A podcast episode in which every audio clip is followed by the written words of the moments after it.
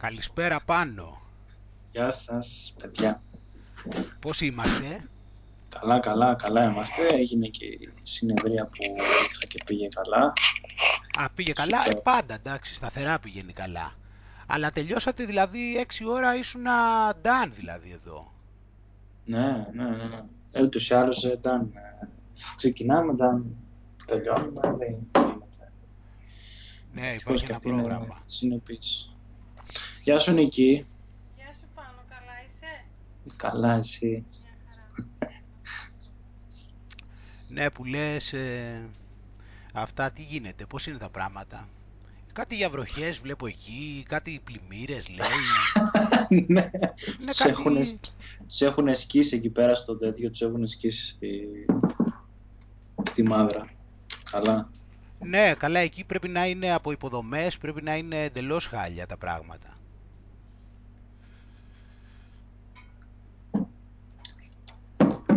Πολιτισμός. Βασικά, Έγελε. ναι, ξέρεις, δηλαδή βλέπεις ένα κράτος, ε, ένα κράτος δηλαδή τελείως, ε, δεν υπάρχει οτιδήποτε δηλαδή πληγή μπορεί να υπάρξει, το κράτος δηλαδή θα καταστραφεί, ό,τι δηλαδή γίνεται κάτι στη θάλασσα, μιλάμε, ξεκινάει ένας χαμός, γίνεται η απόλυτη καταστροφή. Τι, τι να πω... Δεν, και ξέρεις τι με παρα- με παραξενεύει κιόλας ότι ξέρεις, έχουν πάρθει τόσα μέτρα, έχουν χρησιμοποιηθεί τόσα χρήματα, έχουν πάρει τόσα δάνεια. Δηλαδή θα περίμενες, Τα είδες τα μέτρα. ναι, ξέρεις τι, θα περίμενες τουλάχιστον μια βασική υποδομή να έχει γίνει κάτι. Δηλαδή δεν μπορεί να έχουν γίνει τόσες πολλές θυσίες και να υπάρχει ακόμα αυτή η κατάσταση. Δεν στέκει δηλαδή με τη λογική άμα το πάρεις. Και από εκεί πάλι καταλαβαίνεις δηλαδή πόσο ύποπτο είναι όλο αυτό που γίνεται.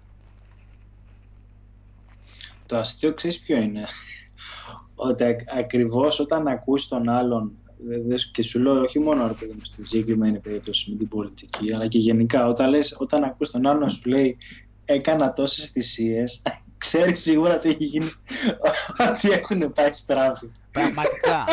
Πραγματικά. γιατί λέει εντάξει ναι. Είναι δηλαδή το, το απόλυτα ανάποδο με το που θα σου μιλήσει ο άλλος για θυσίες. Και αυτό ναι, τώρα... λες τώρα έγινε πουτάνα Και αυτό πραγματικά τώρα με αυτό μου δίνεις και ιδέα έτσι και για τις δικές μας θυσίες δηλαδή τι πραγματικά είναι και αν είναι θυσίες τελικά.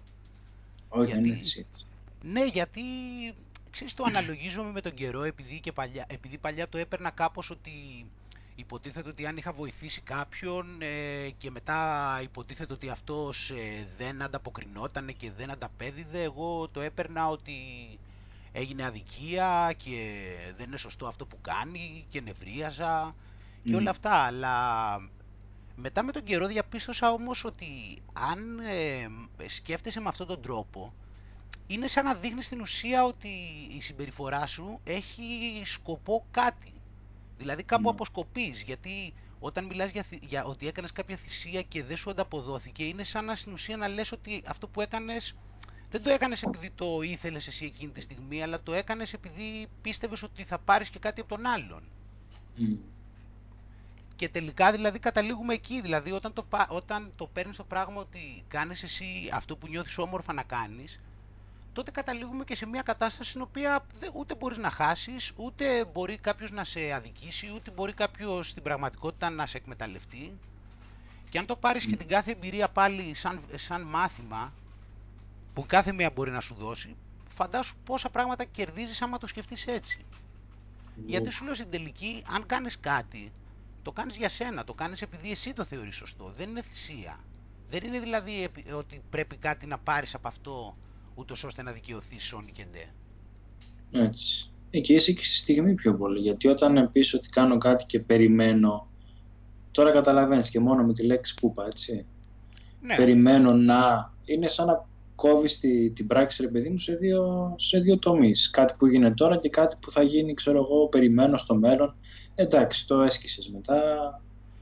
αλλά Καλά. αυτό με, το, αυτό με το περιμένω γενικώ δεν ξέρω αν έχει νόημα, διότι το περιμένω στην ουσία υποδηλώνει, ξέρεις, κάποια, κάποια στιγμή, γιατί μόνο στιγμές έχουμε, δηλαδή μόνο το τώρα έχουμε εμείς, και το ότι περιμένω κάτι υποδηλώνει δηλαδή ότι όλα αυτά τα τώρα μέχρι το τότε, εγώ τα θυσιάζω, έτσι, Μμ, για το μμ. τότε.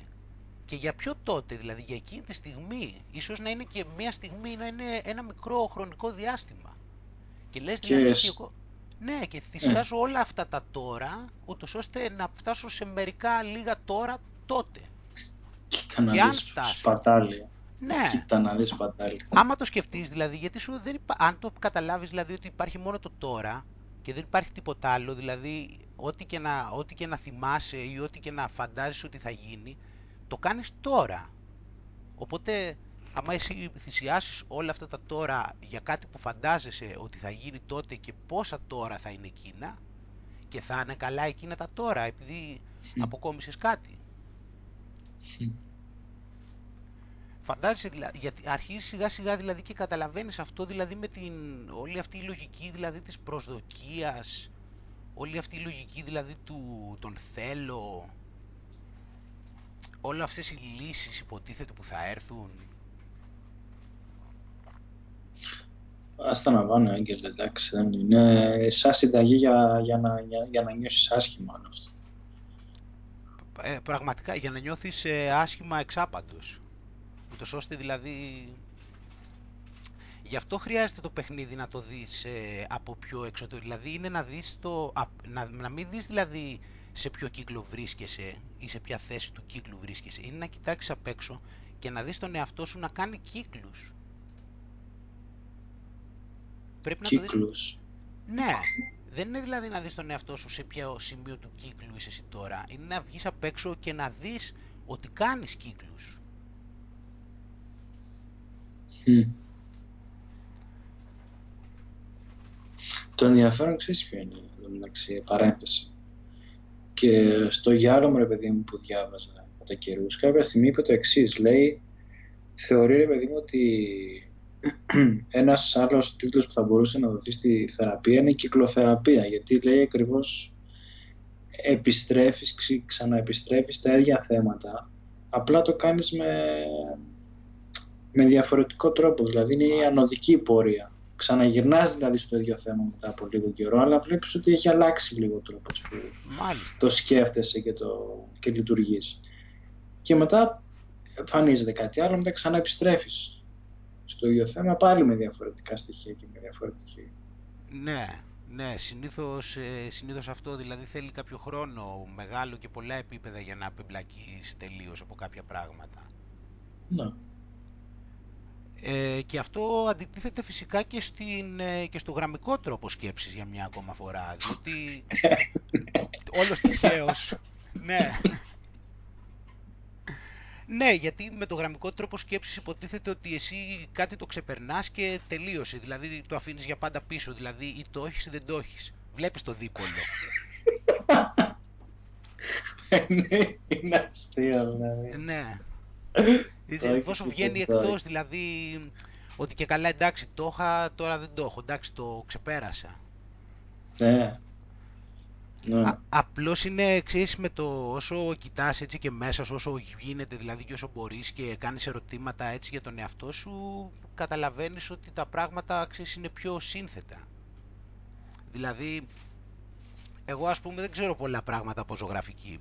Όταν πήγα στο Λούβρο, μου άρεσαν πάρα πολύ ε, όλα αυτά τα πορτρέτα που έβλεπα, αλλά γνωρίζω ότι δεν κατέχω πολλά πράγματα, οπότε σε μένα τα πιο πολλά ήταν παρόμοια, δηλαδή δεν είμαι σε θέση εγώ να σου ξεχωρίσω ποιος καλλιτέχνης είναι ποιος, ε, ποιο, τι είδος τέχνης είναι αυτό, τι- ποια κατηγορία, ποιας εποχής, ποιας τεχνοτροπίας, κατάλαβες, δεν έχω εγώ, ενώ κάποιος που ξέρει από, από ζωγραφική, είναι σε θέση να κάτσει και να το αναλύσει περισσότερο. Ενώ εγώ τα βλέπω, ξέρω εγώ, και λέω όλα αυτά είναι ζωγραφική. Κατάλαβες, επειδή δεν γνωρίζω και τα βλέπω σε ένα πολύ γενικό πλαίσιο. Ενώ όσο αρχίζω και πάω βαθ- και δηλαδή αν δεν το είχα, εν- αν δεν είχα στη γνώση μου ότι υπάρχει το Danny Kruger effect, μπορεί και να περνούσα εκεί δύο ώρες και να νόμιζα μετά ότι ξέρω και να έλεγα ότι έχω καταλάβει το τάδε ότι είναι αυτό έτσι και ότι είναι αυτό το άλλο. Μμ. Ενώ κάποιος που αρχίζει λοιπόν και ασχολείται μετά με τη ζωγραφική, αρχίζει και βλέπει αδιανόητα πράγματα περισσότερα από εμένα που πέρασα εκεί δύο ώρες. Και δεν ξέρω και από πριν κάτι, δεν έχω κάποια μεγάλη εμπειρία έτσι με τη ζωγραφική. Ναι, βέβαια από την άλλη και εσύ έχεις το beginner's mind στη συγκεκριμένη περίπτωση, έτσι. Ποιο το; Το beginner's mind. Ναι, ναι, το έχω επειδή, το, επειδή γνωρίζω τις αρχές, γιατί συνήθως το έχουμε ξεχάσει αυτό. Εγώ το έχω γιατί εγώ καταλαβαίνω και το Dunning-Kruger effect. Καταλαβαίνω δηλαδή ότι μπορεί να νομίζω ότι ξέρω πολλά, ενώ ξέρω λιγότερα από όσα έχω την εντύπωση ότι ξέρω. Mm. Οπότε όταν μου συμβαίνει εκείνη τη στιγμή προσπαθώ να το εντοπίζω. Και αυτό ρε πάνω τώρα ξέρεις λέμε και για, τα, για αυτά τα cognitive biases και είναι και έχω ένα σαράκι δηλαδή έτσι στον κόσμο δεν λέω δηλαδή ότι και εγώ απλώς ξέρεις τι γίνεται τα, αυτά τα cognitive biases είναι, είναι αρκετά γνωστά τα ξέρουν αρκετοί δηλαδή έχουν να κάνουν και με ψυχολογία κτλ. Ναι. Ε, και βλέπω ότι οι περισσότεροι, δηλαδή όπως και εγώ δηλαδή, πολλ, πο- και σίγουρα και τώρα ακόμα, δεν καταλαβαίνουν οι ίδιοι ποτέ ότι τους συμβαίνουν. Ε, Γι' αυτό είναι επικίνδυνο. Είναι πολύ επικίνδυνο και χρειάζεται να το καταλάβεις, δηλαδή να βγεις από το μυαλό σου και να το δεχτείς ότι σου συμβαίνουν. Γιατί αν δεν το δεχτείς και δείχνεις εγωισμό και λες όλη την ώρα τι cognitive bias υπάρχει στον έναν και στον άλλον και το παρατηρείς που όντως θα υπάρχει, χρειάζεται και εσύ όμως να το δεις και πότε συμβαίνει και σε σένα που δεν θα το καταλάβεις εκείνη τη στιγμή προφανώς γιατί είναι bias, αλλά να το καταλάβεις γενικώς. Βλέπω δηλαδή όλοι ξέρεις, ο ένας ε, μιλάει ότι κάνει cognitive bias ο ένας, κάνει cognitive bias ο άλλος, αλλά για τον εαυτό του σπάνιο δηλαδή. Δεν, δεν το παρατηρώ συχνά έτσι κάποιος να πει ότι να ορίστε υπέπεσα σε αυτό το σφάλμα λογικής. Κοίτα, ούτως ή άλλως είναι πιο δύσκολο να δεις τα δικά σου. Γι' αυτό είναι και σημαντικό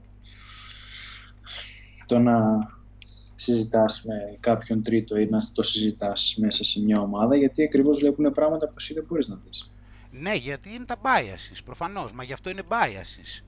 Αλλά το θέμα είναι να έχεις, ε, το θέμα είναι να έχεις καλλιεργήσει μια κουλτούρα στον εαυτό σου να περιμένει να τα δει από τη στιγμή που είναι biases, να ξέρει ότι κάποια δεν θα μπορέσει και να περιμένει να τα δει. Δεν υπάρχει άλλος δρόμος δηλαδή. Αν το μόνο που κάνεις είναι να παρατηρείς τι biases κάνουν οι άλλοι, εντάξει, οκ, χρήσιμο μάθημα είναι. Αλλά ξέρετε, δεν είναι αρκετό με αυτή την έννοια. Ο, ο Bruce Lee είχε πει ότι όλη η γνώση τελικά καταλήγει στην αυτογνωσία. Αυτό πολύ Και, και κολλάει πολύ με αυτό που είπες τώρα. Μα το, το γνωστό αυτό το γνώθι σαυτόν που λέμε, δεν λέμε μο- μόνο γνώθησε αυτόν, λέει γνώθησε αυτόν και θα γνωρίσεις το σύμπαν και τους ανθρώπους. Ε, το σύμπαν και τους θεούς, συγγνώμη, the universe, ναι, το σύμπαν και τους θεούς. Αυτό λέει, γνώθησε αυτόν και μετά στα αρχαία, δεν θυμάμαι πώς το λέει στα αρχαία, και θα γνωρίσεις το σύμπαν και τους θεούς. Εντάξει. Όμως, ναι, δεν τα πολύ λαμβάνουμε, ξέρεις, αυτά υπόψη. Ναι, εντάξει, κα- καλή ήταν και η Δελφή, ξέρεις. Είχαν αξία, αλλά ήταν καλό μνημείο, έτσι.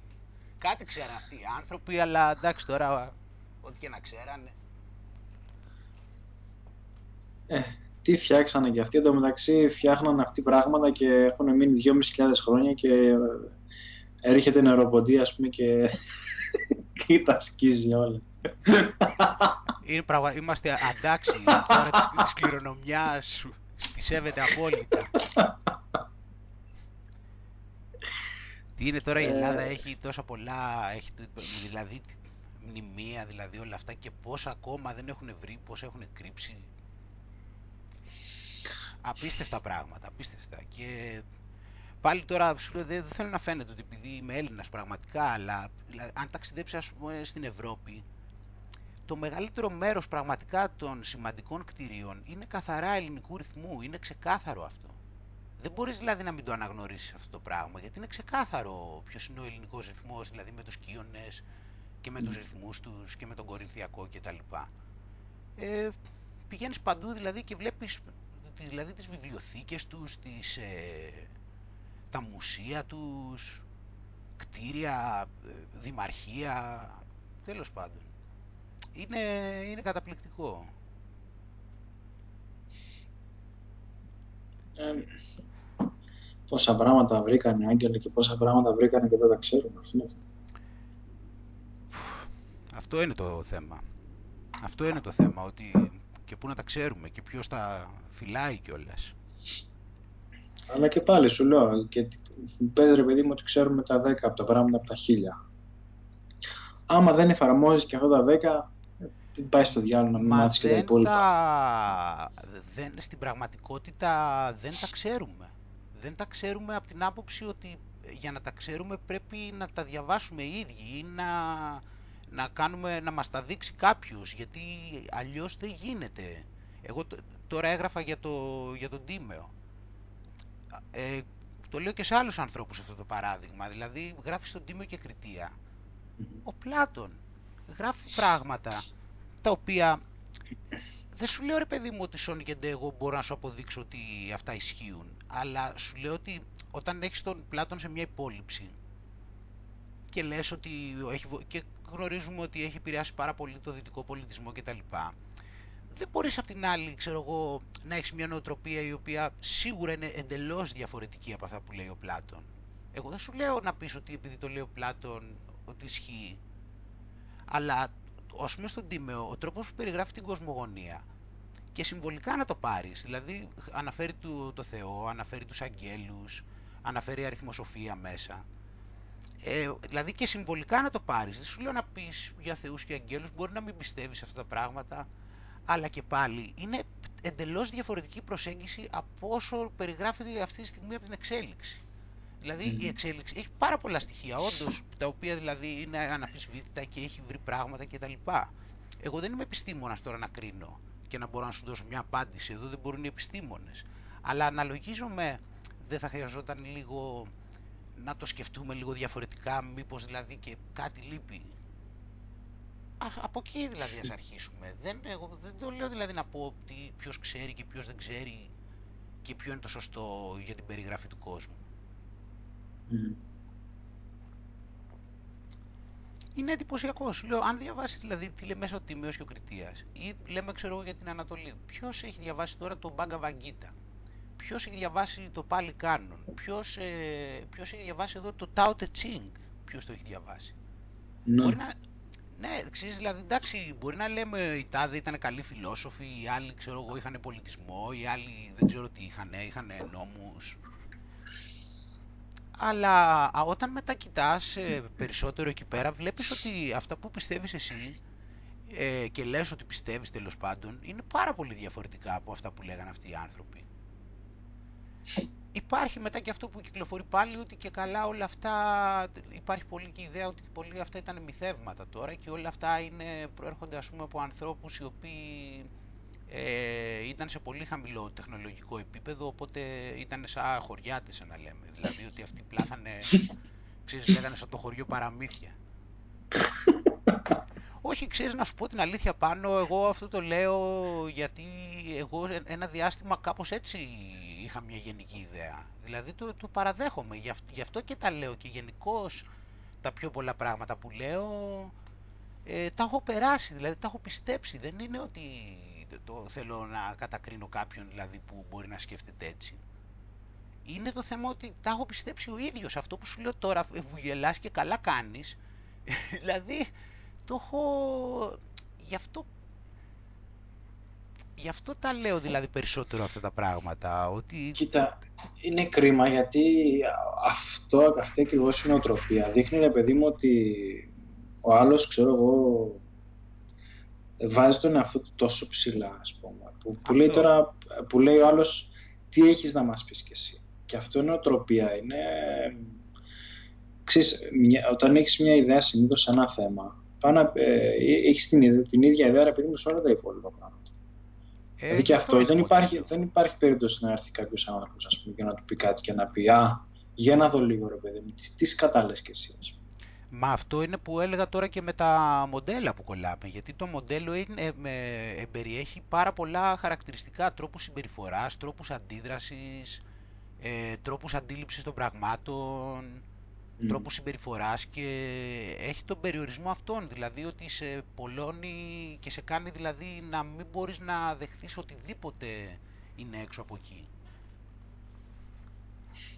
Εκεί είναι το θέμα, γι' αυτό είναι να καταλάβεις δηλαδή το τι είναι τελικά ένα μοντέλο. Και είναι πολύ σημαντικό και εγώ προσωπικά δηλαδή σε αυτό δίνω τεράστια βάση δηλαδή, στο να το αναλύσω, να το ψάξω αυτό το θέμα σε βάθος. Mm. Γιατί είναι μια ολόκληρη υποκουλτούρα αυτό το πράγμα. Είναι δηλαδή, εμπερι, εμπεριέχει δηλαδή ένα ολόκληρο σύστημα συμπεριφοράς, ε, τα πάντα αυτά που είπαμε πριν.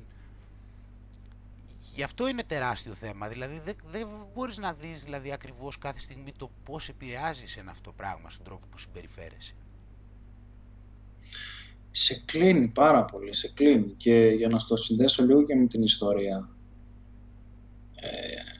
Ε, είδα τελευταία χρόνια, επειδή μου έχω αρχίσει και διαβάζω πιο πολύ ιστορία. Και το συνδέω, επειδή με συμπεριφορέ και με ψυχολογία και με τέτοια πράγματα. Ε, αρκετοί πολιτισμοί, ας πούμε, που πήγαν ψηλά, ήταν ακριβώς γιατί ερχόντουσαν και σε επαφή με άλλους λαούς. Ναι, ναι, ναι, ναι, όντως. Όντως, όπως ε, γι' αυτό και πολλοί ήταν που ήταν κοντά σε θάλασσα που είχαν το... Ε, γι' αυτό ακριβώς. Και η Ναι. Ελλάδα και η, ε, και η, η Ρωμαϊκή Αυτοκρατορία και... Οι Έλληνες. Ναι. Μέχρι Ακριβώς και- επειδή ήταν σε περιοχές, ρε παιδί μου, που, είχαν, ε, που μπορούσαν να έρθουν σε επαφή με άλλους λαούς. Και η Αίγυπτος και, Ναι, ναι, και η ναι. Μεσοποταμία, ρε παιδί μου, πριν που ήταν ο πρώτος, ας πούμε, που βγήκε, ακριβώς, γιατί είχαν τη Εφράτη και ε, ερχόντουσαν σε επαφή με... Ναι, που ήταν έτσι μεγάλα ποτάμια, ναι, αυτά ευνοούσαν πολύ και, το, και στη βλάστηση και σε όλα αυτά. Ναι. Ήταν και το κλίμα που ήταν... ε, Ναι, μα, μα γενικώς, μα τώρα κοιτώντας τον... Εντάξει, να μου πεις, υπήρχαν και άλλοι πολιτισμοί, απλώς βλέπεις εδώ πέρα ότι υπήρχε μια έντονη ανάπτυξη εκεί στην κοιλότητα της Μεσογείου. Ναι, Οι ε, οποίοι ναι. δηλαδή αυτοί, επειδή έκλεινε αυτοί, μπορούσαν, ε, δεν ήταν τόσο μεγάλες οι αποστάσεις και μπορούσαν να επικοινωνούν μεταξύ τους διαρκώς Μμ. και με το εμπόριο. Ε, ξέρεις, βλέπεις τα πράγματα δηλαδή όλα δένουνε κάποια στιγμή, τα βλέπεις δηλαδή το ένα με το άλλο κολλάει, δηλαδή αυτό είναι αυτό που λες δηλαδή τώρα είναι το ανάποδο του διαχωρισμού. Ναι, Έτσι, δηλαδή, ε, ε, όσο πηγαίνεις δηλαδή προς το διαχωρισμό, δηλαδή ο διαχωρισμός είναι η ταμπέλα στην ουσία.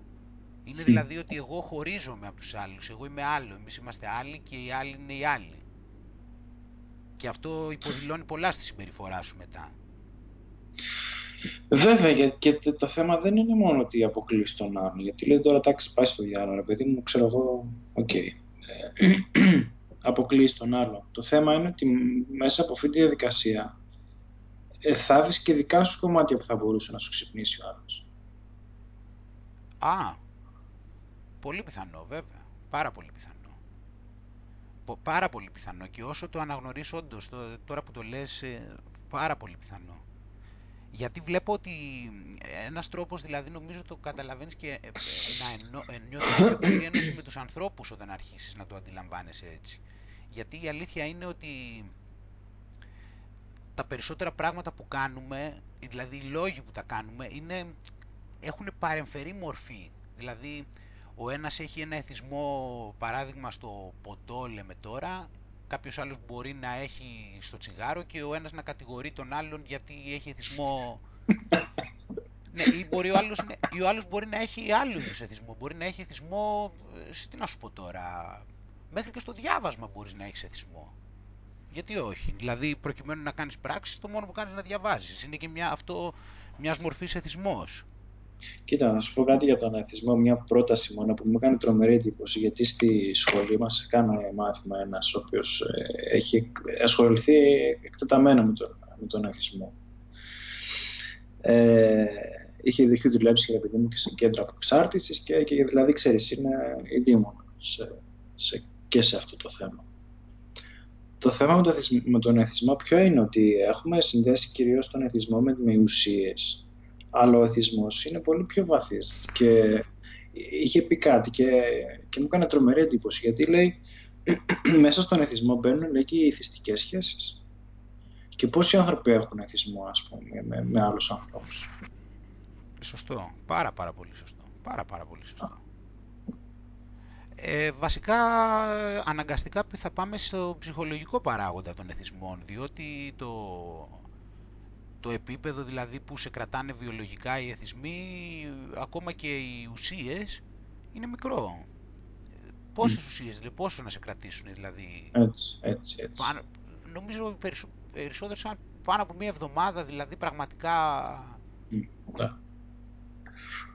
Αλλά σε όλο το θέμα είναι για να σου τελειώσω την, την ε, φράση για τους εθισμούς είναι ότι στην τελική λες στον εαυτό σου ότι χρειάζομαι κάτι ή κάποιον για να είμαι ε, ολοκληρωμένος και να είμαι καλά. Ναι. Πάλι πηγαίνει δηλαδή στο ότι κάτι ζητώ. Μ. Για να ολοκληρωθώ, ναι. Ναι, και είμαι εκείνη τη στιγμή στην κατάσταση στην οποία δεν ε, είμαι σε θέση να αναγνωρίσω ότι δεν μου λείπει κάτι. Μ. Ναι, ναι. Και αυτό λοιπόν πηγαίνει σε πάρα πολλά πράγματα. Μπορεί να είναι πάρα πολλές δραστηριότητες. Εκεί δηλαδή που βλέπεις ότι χάνεται το μέτρο και κάποιος το παρακάνει και είναι το θέμα πάλι αυτό το δίκοπο μαχαίρι. Δηλαδή μπορεί να είναι και κάτι το οποίο έχει υγιεινή ταμπέλα. Μπορεί να είναι ας πούμε η άθληση. Έτσι. μπορεί να είναι η καλή Μα ναι. διατροφή. Ναι, μπορεί να έχεις εθισμό με την έννοια ότι έχεις κόλλημα, δηλαδή είναι σαν, σαν μια ταμπέλα και αυτό πάλι. Πάλι έτσι καταλήγει, ότι δηλαδή εσύ θα είσαι περιορισμένος σε αυτό το επίπεδο, θα το κυνηγάς όσο δεν πάει. Είναι Θα μαγικό που κρατιέσαι από συζητάμε εκεί. για τις... Είναι μαγικό που συζητάμε για τις ταμπέλες, γιατί βλέπεις τώρα σε οτιδήποτε πράγμα ε, λες είμαι αυτό, Ναι, κατευθείαν σε βάζει σε μια φυλακή πάλι στα ίδια πηγαίνουμε πραγματικά, ναι, με το που το λες που, τελείωσε, ναι. Ε, που σε αποκόβει και από όλα τα υπόλοιπα στοιχεία.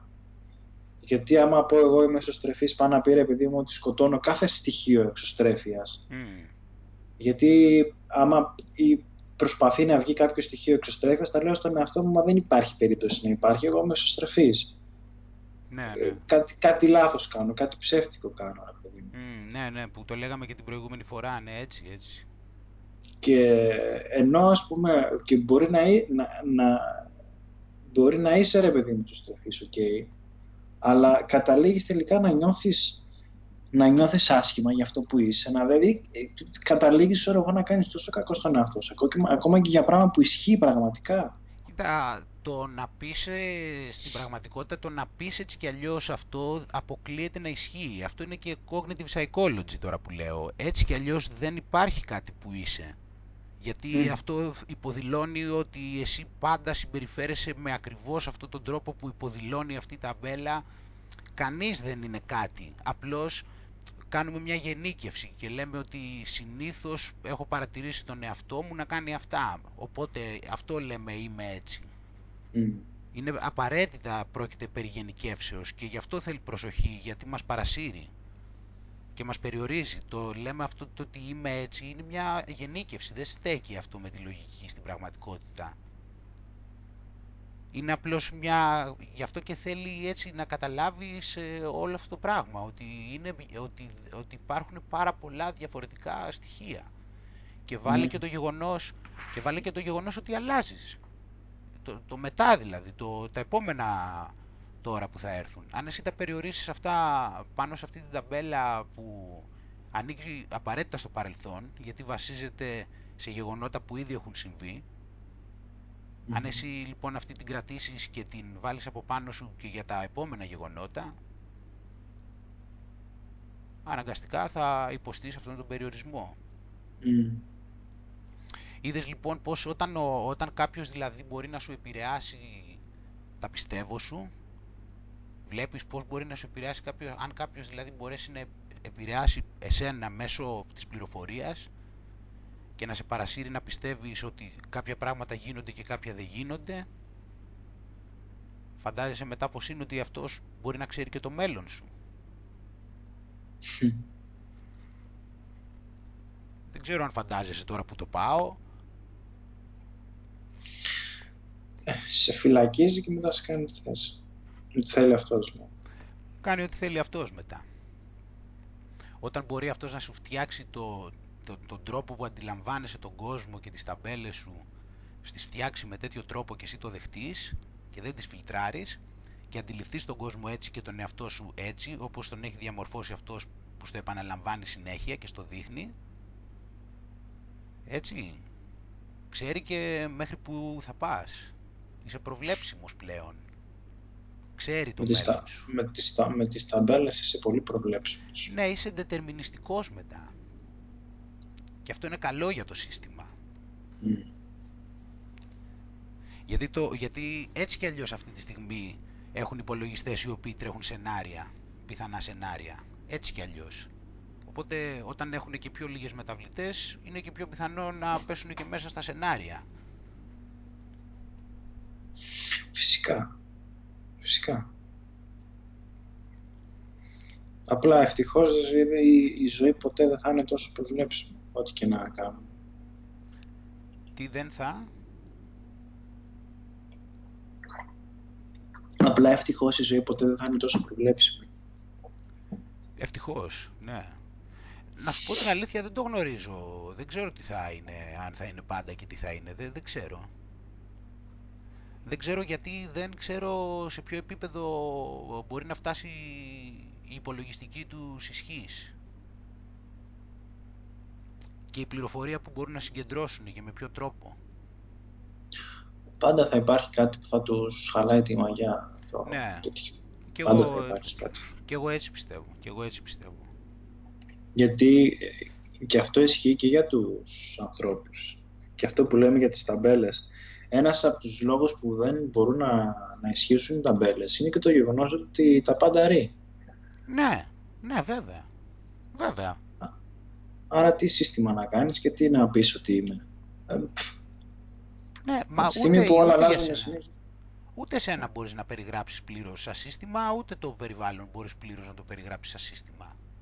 Αφού αλλάζει. Με το που το λες, τελείωσε. Πέθανε. Με το, με το που ανοίγεις το στόμα σου, την ίδια στιγμή που ανοίγεις το στόμα σου να το πεις, πέθανε. Τι να περιγράψεις. Γι' αυτό μετά πηγαίνουμε αναγκαστικά στο βιωματικό. Πηγαίνουμε και στα- στο βιωματικό και στη, στη, σε όλα αυτά που λέμε τόσο καιρό, Άγγελε, στο βιωματικό, στην αλήθεια, για- στο, στο, να, στο να είσαι σε επαφή με την πραγματικότητα.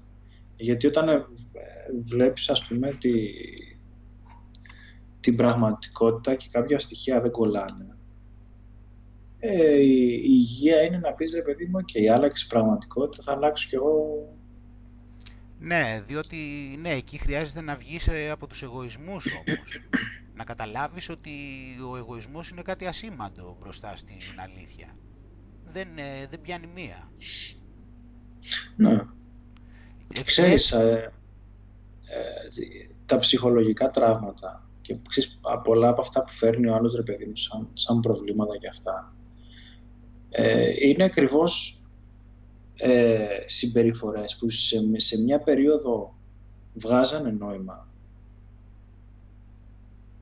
Μμμ. και, και μετά από λίγο δεν βγάζουν καθόλου νόημα και συνεχίζει ο άλλος να το κάνει γιατί έχει μπει στον αυτόματο. Αχα. Σε ένα, σε ένα τεράστιο ποσοστό, τεράστιο ποσοστό σου λέω τώρα.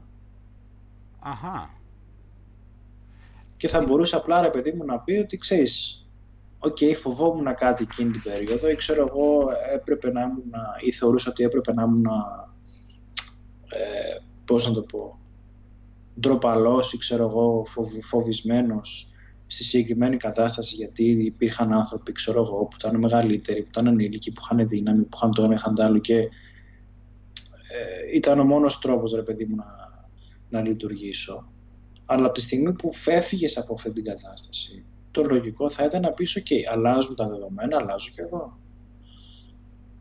Μάλιστα. Όταν όμως αλλάξαν τα δεδομένα και εσύ συνεχίζεις να είσαι με, τον ίδιο, με την ίδια συμπεριφορά, τότε αφού είναι σαφές, ρε παιδί μου, θα σου δημιουργεί πρόβλημα.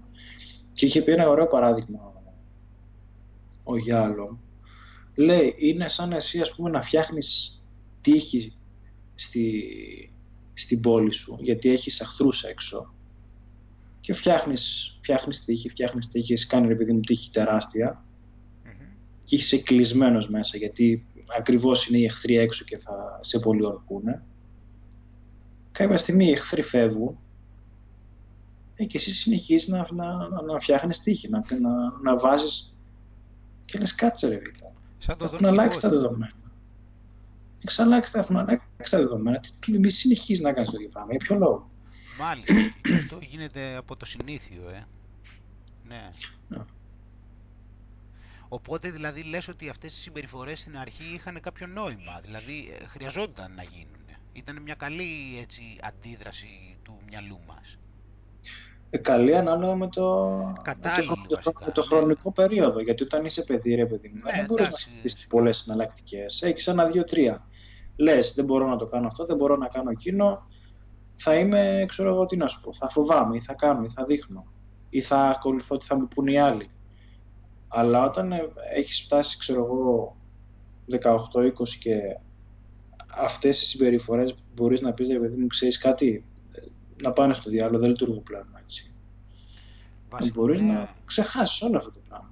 Το, το πιάσα πολύ αυτό τώρα, τώρα που λες σκέφτομαι δηλαδή ότι βλέπεις δηλαδή πολλούς ανθρώπους ότι περνάνε ας- τα χρόνια και επειδή κάποιοι άνθρωποι είχαν κάποια έτσι ισχυρή σημασία για αυτούς σε κάποιο εύπλαστο σημείο της ζωής τους ακόμα και αν αυτοί έχουν απομακρυνθεί από αυτούς πάντα τους ε, ασκούν πολύ μεγάλη επιρροή ακόμα Έχει, είναι πολύ έντονη δυναμική και αυτό Μα μπορεί το- το- και μόνο το επειδή ενδιαφέρον. έγινε μια εύπλαστη περίοδο Μα ναι, μα το ενδιαφέρον ξέρεις ποιο είναι. Ότι δεν, τελικά δεν σχετίζεται με τον συγκεκριμένο άνθρωπο που σου δημιούργησε αυτό το θέμα. Γιατί μπορεί ο άλλος να είναι χιλιόμετρα μακριά. Να μην είναι πλέον δίπλα για να χρειαστεί να κάνεις αυτή τη συμπεριφορά και εσύ να την κάνεις με, με τους υπόλοιπους ανθρώπους. ναι Και κύριε παιδί μου που σε φόβησε, ξέρω εγώ, ένας συγκεκριμένος άνθρωπος και ε, ε, λειτουργούσες φοβισμένα προς αυτόν, το οποίο θα ήταν λογικό, ρε παιδί μου, σε σε συγκεκριμένη περίοδο. Ε, Το, το, το τραγελαφικό της ιστορίας είναι ότι μετά ξε- συνεχίζεις να, είσαι, να, να λειτουργείς, ας πούμε, παράδειγμα φοβιστικά και με άλλους ανθρώπους που δεν θα είχε καθόλου νόημα να λειτουργήσει φοβιστικά. Ε, Οπότε τι τους έχεις κάπως, τους έχεις συνδέσει κάπως με εκείνο το πρόσωπο εννοείς; Ε, Έχει μπει στον αυτόματο συμπεριφορά σου. Δεν, δεν συνδέεσαι. Στον, α- στον αυτόματο, ναι, απλώς κάποιοι, κάτι, όταν έρχονται κάποιες συνδέσεις προφανώς, όταν ε, υπάρχουν κάποια κοινά στοιχεία και σου ξυπνάει μια μνήμη στο υποσυνείδητο, κάπως έτσι. Και στο Ναι. υπενθυμίζει ότι είναι κάτι παρόμοιο, άρα σου τριγκάρει και τα αντίστοιχα ε, συναισθήματα. Μμ. Ναι. Ναι, είναι πολύ ενδιαφέροντα όλα αυτά στο υποσυνείδητο. Και όσο και αυτό είναι το θέμα, ότι και αυτό ίσως είναι και η πρόγνωση. Δηλαδή, όταν πηγαίνεις προς την αλήθεια, δηλαδή πηγαίνεις προς τη, στο γνώθι σε αυτόν, δηλαδή τι κάνεις; Αποδέχεσαι τη θέση σου σαν ένας παρατηρητής αντικειμενικός, ο οποίος δεν έχει καμία σημασία, καμία σχέση στην πραγματικότητα με όλα αυτά που του, με τις σκέψεις που του έρχονται και με όλα αυτά που κάνει. Καμία Μμμ. σχέση με την έννοια, όχι ότι δεν τα αποδέχεται, αλλά ότι δεν χρειάζεται να κολλάει σε αυτά. Ότι αν κάτι ας πούμε μπορεί να μην το θεωρεί ότι είναι έξυπνο, δεν πειράζει άμα το έχει κάνει. Κατάλαβες τι λέω; Το πιάνεις βέβαια, εννοείται. Πρέπει να βγεις από ένα επίπεδο να καταλάβεις ότι είσαι ένας παρατηρητής ο οποίος ε, το μυαλό του έχει περάσει κάποια κολλήματα, έχει διαμορφωθεί κάπως, έχει κάποιες εμπειρίες οι οποίες δεν τις καθόρισε έτσι κι αλλιώς πολλά από αυτά ο ίδιος, έτσι κι αλλιώς. Και να καταλάβει, να βγει απ' έξω σαν ένας παρατηρητής αντικειμενικός και να το παρατηρήσει και αν, ανεξαρτήτως άμα κάτι είναι στενάχωρο ή άμα κάτι τον ευριάζει, να το αποδεχθεί, όχι να το κρύψει αυτό το πράγμα. Γιατί αν το κρύψει θα πηγαίνει ενάντια στην αλήθεια, θα ικανοποιεί τον εγωισμό και δεν θα παραδέχεται πράγματα που συμβαίνουν. Είναι αυτό που είχε πει και ο Ιησούς, το, η αλήθεια θα σε απελευθερώσει. Ναι, σωστό, σωστό, ναι, νομίζω κάπου, δηλαδή κάπως έτσι συνδέεται αυτό, έτσι όπως το λες. Αυτό είναι το θέμα. Εμ- Εμείς έχουμε κόλλημα με τα ego μας. Δηλαδή έχουμε κάποιους εγωισμούς που δεν θέλουμε να τους παραδεχτούμε και καθόμαστε εκεί και δεν παραδεχόμαστε την αλήθεια. Ενώ στην πραγματικότητα δεν παίζει και κανένα ρόλο, δηλαδή και τι πειράζει δηλαδή. Το, το μόνο που μπορείς να πάθεις είναι να σε πάνε στο δικαστήριο, ας πούμε, και να σε πάνε φυλακή αν έχεις κάνει κάτι τέτοιο. Μόνο αυτό. Ναι. Ε, κατά τα άλλα, αυτό είναι να, να, να δεχθείς λιγάκι ότι δεν έχει καμία σημασία. Δεν πειράζει αν έκανες κάτι που εσύ μπορεί να νομίζεις ότι πρέπει να ντρέπεσαι ή ότι πρέπει να, ε, ή αν ένιωσε απόγνωση ότι αυτό είναι κάτι που δεν πρέπει να το παραδεχτείς γιατί κάτι συνέβη τώρα και πειράζει ότι ένιωσε σε κάποια φάση απόγνωση. Πραγματικά δεν, δεν πειράζει, είναι ανθρώπινα στοιχεία αυτά. Mm.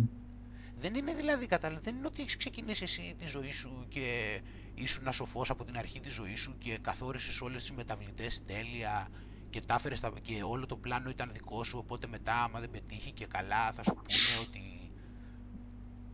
Εντάξει, πραγματικά έχουμε τόσες επιδράσεις. Εννοείται ότι παίζουμε ρόλο, αλλά λέμε, αν κάνουμε κάτι και έχουμε παρασυρθεί κάπου, πραγματικά δεν νομίζω ότι δηλαδή είναι κακό να το αποδεχτούμε εκεί λίγο νομίζω χρειάζεται ο, ο κόσμος να δουλέψει σε αυτό το θέμα ότι πραγματικά δεν πειράζει, δεν έγινε τίποτα. Δεν είναι σημαντικό. Έκανες κάτι, κάπου έκανες κάτι που μπορεί να είναι λίγο να προκαλεί ντροπή ωραία. Λοιπόν, δηλαδή τι σου κόψανε το μισθό, τι...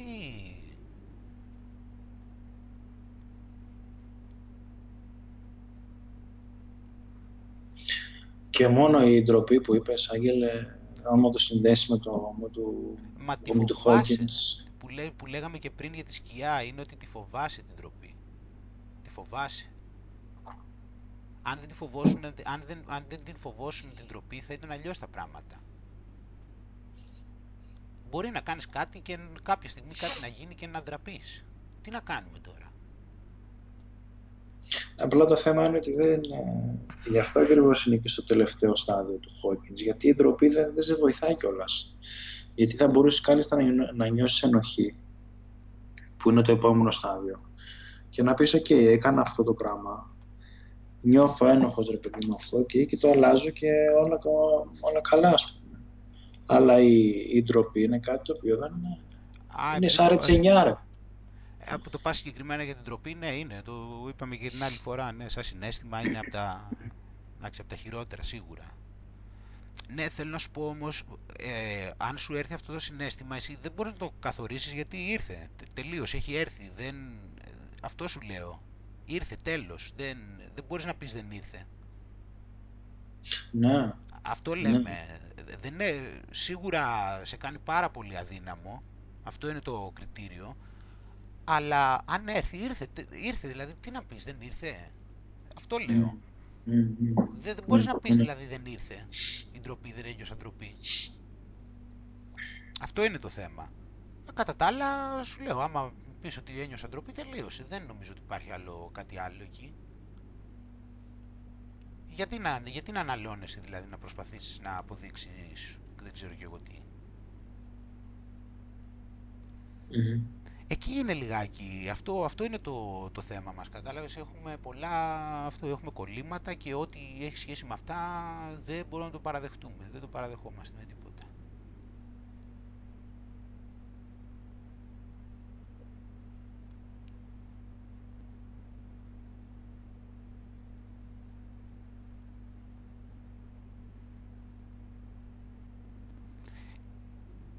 Και νομίζω αυτό επίσης με τα, με τα συναισθήματα που λέμε, ότι είναι λίγο να τα, να τα καταλάβουμε και λίγο σε, από άποψη πάλι του Χόκκιν στην κλίμακα θα πάω που είναι χρήσιμη, ότι βλέπεις ότι υπάρχουν συναισθήματα τα οποία ε, σε αδυναμώνουν και συναισθήματα που σε δυναμώνουν.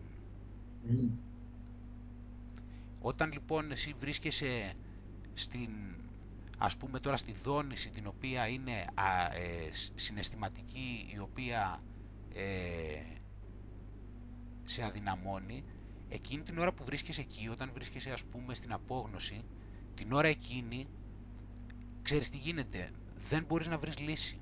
Δεν γίνεται να υπάρξει λύση εκεί. Αν δηλαδή εσύ αφαιθείς και δεχθείς την απόγνωσή σου και το αποδεχθείς και μείνεις εκεί, δεν την παρατηρήσεις και προσπαθείς να την κρύψεις και η απόγνωση παραμένει, εκεί δεν μπορείς να βρεις λύση. Αυτό είναι το θέμα να σκέφτεσαι λίγο, να το δεις λίγο σε κβαντική, γιατί θα σου πω τι εννοώ. Εκεί δεν υπάρχει λύση, εκεί δεν πρόκειται να δεις μπροστά σου λύση. Δηλαδή εκεί είσαι στο γραμμικό, είσαι δηλαδή στο σημείο στο οποίο προσπαθείς με το ένα και ένα κάνει δύο να βρεις μια λύση και παντού σου φαίνεται ότι υπάρχει τείχος. Μμμ. Γιατί είσαι σε αυτές τις συχνότητες. Αν εσύ περάσεις από εκεί, αν, αν εσύ εκεί το καταλάβεις πρώτα, πρώτα το καταλάβεις, είσαι παρατηρητής και το δεχτείς και μετά διαλέξεις να πας στα πιο ανώτερα συναισθήματα, στην αισιοδοξία, στην αγάπη, στην ενσυναίσθηση. Αν εσύ διαλέξεις αυτά τα πράγματα, στον ενθουσιασμό, σε αυτά που σ' αρέσουν, αν εσύ διαλέξεις αυτά και πας σε αυτή τη δόνηση, τότε τι γίνεται; Ξαφνικά εμφανίζονται λύσεις, εμφανίζονται ευκαιρίες, βγαίνει ο ήλιος, ξαφνικά κάτι συμβαίνει και τα πράγματα γυρνάνε και βλέπεις ότι τα, παράλεγε, τα παραέλεγες. Το έχουν δει πολλοί άνθρωποι αυτό. Το καταλαβαίνουν τι εννοώ. Είμαι σίγουρος από την άποψη ότι το έχω ακούσει σε πολλούς και το βλέπω να γίνεται. Μα και στη δική μου περίπτωση, στη δική μου εμπειρία, ακριβώς μετά από περίοδους απόγνωσης γίνανε μεγάλες αλλαγές.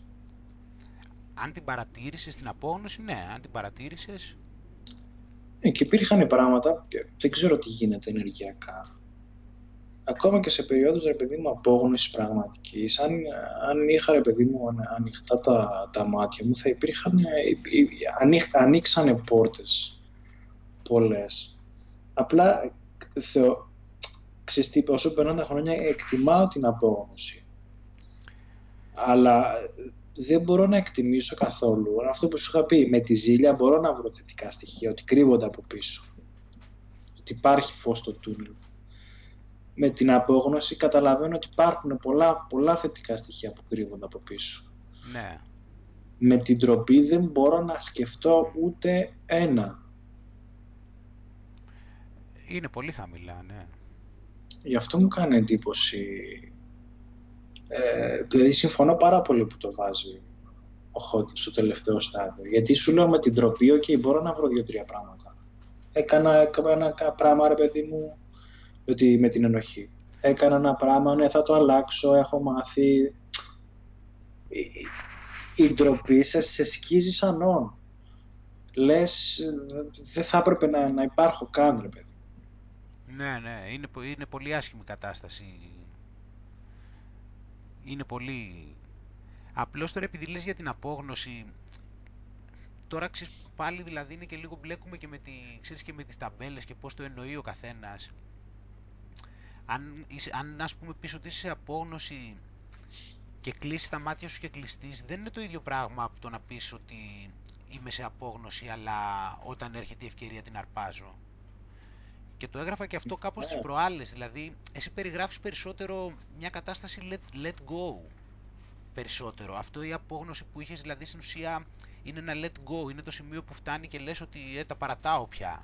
Γιατί δεν υπάρχει ελπίδα ξέρω εγώ και λες αφήστε με ήσυχο, δεν ξανασχολούμαι με αυτό. Και μόλις πεις δεν ξανασχολούμαι με αυτό, τότε το παίρνεις.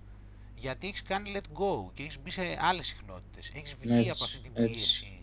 Έχεις βγει από αυτό Έτσι. το στρες του να το κυνηγάς και να έχεις μανία. Και αυτό το έχουν ζήσει πολλοί άνθρωποι. Και εγώ πάρα πολύ αυτό. Το έχω καταλάβει και γι' αυτό πλέον δεν χρειά- χρειάζεται να το ελέγχω κιόλας και δεν χρειάζεται να στρεσάρομαι έτσι κι αλλιώς. Απλά θεωρώ, ε, ξέρεις τι, πο- πολλές φορές θεωρώ ότι ακριβώς επειδή ε, γατζωνόμαστε σε ένα επίπεδο πιο κάτω,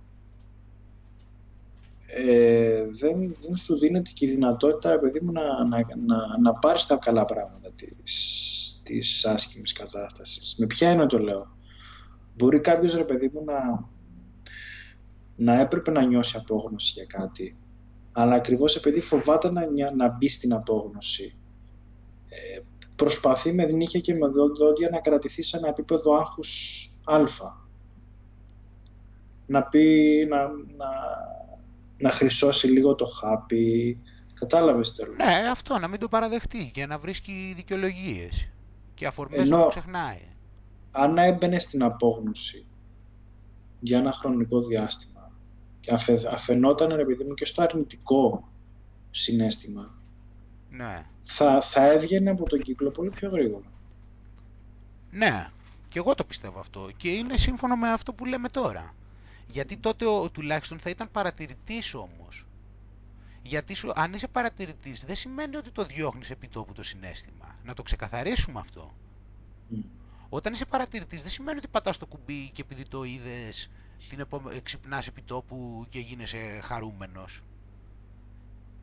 Απλά Αυτό είναι είναι... πολύ σημαντικό που λες. Ναι, να Γιατί το πολλοί, ξεκαθαρίσουμε, πολλοί, έτσι. άνθρωποι, πολλοί άνθρωποι κάνουν διαλογισμό και δεν συμμαζεύονται. Και λένε ρε παιδί μου ότι okay, νιώθω, νιώθω ας πούμε θυμό και κάνω διαλογισμό για να μου φύγει ο θυμός. Δεν σημαίνει ότι το κάνεις για αυτόν τον λόγο. Αυτή, αυτό, είναι, αυτό είναι αναμφισβήτητα μια λανθασμένη προσέγγιση και το κάνει γιατί, γιατί έχει δεχτεί το διαλογισμό ο οποίος είναι, προέρχεται από την Ανατολή, το έχει δεχτεί σε δυτικό πρότυπο.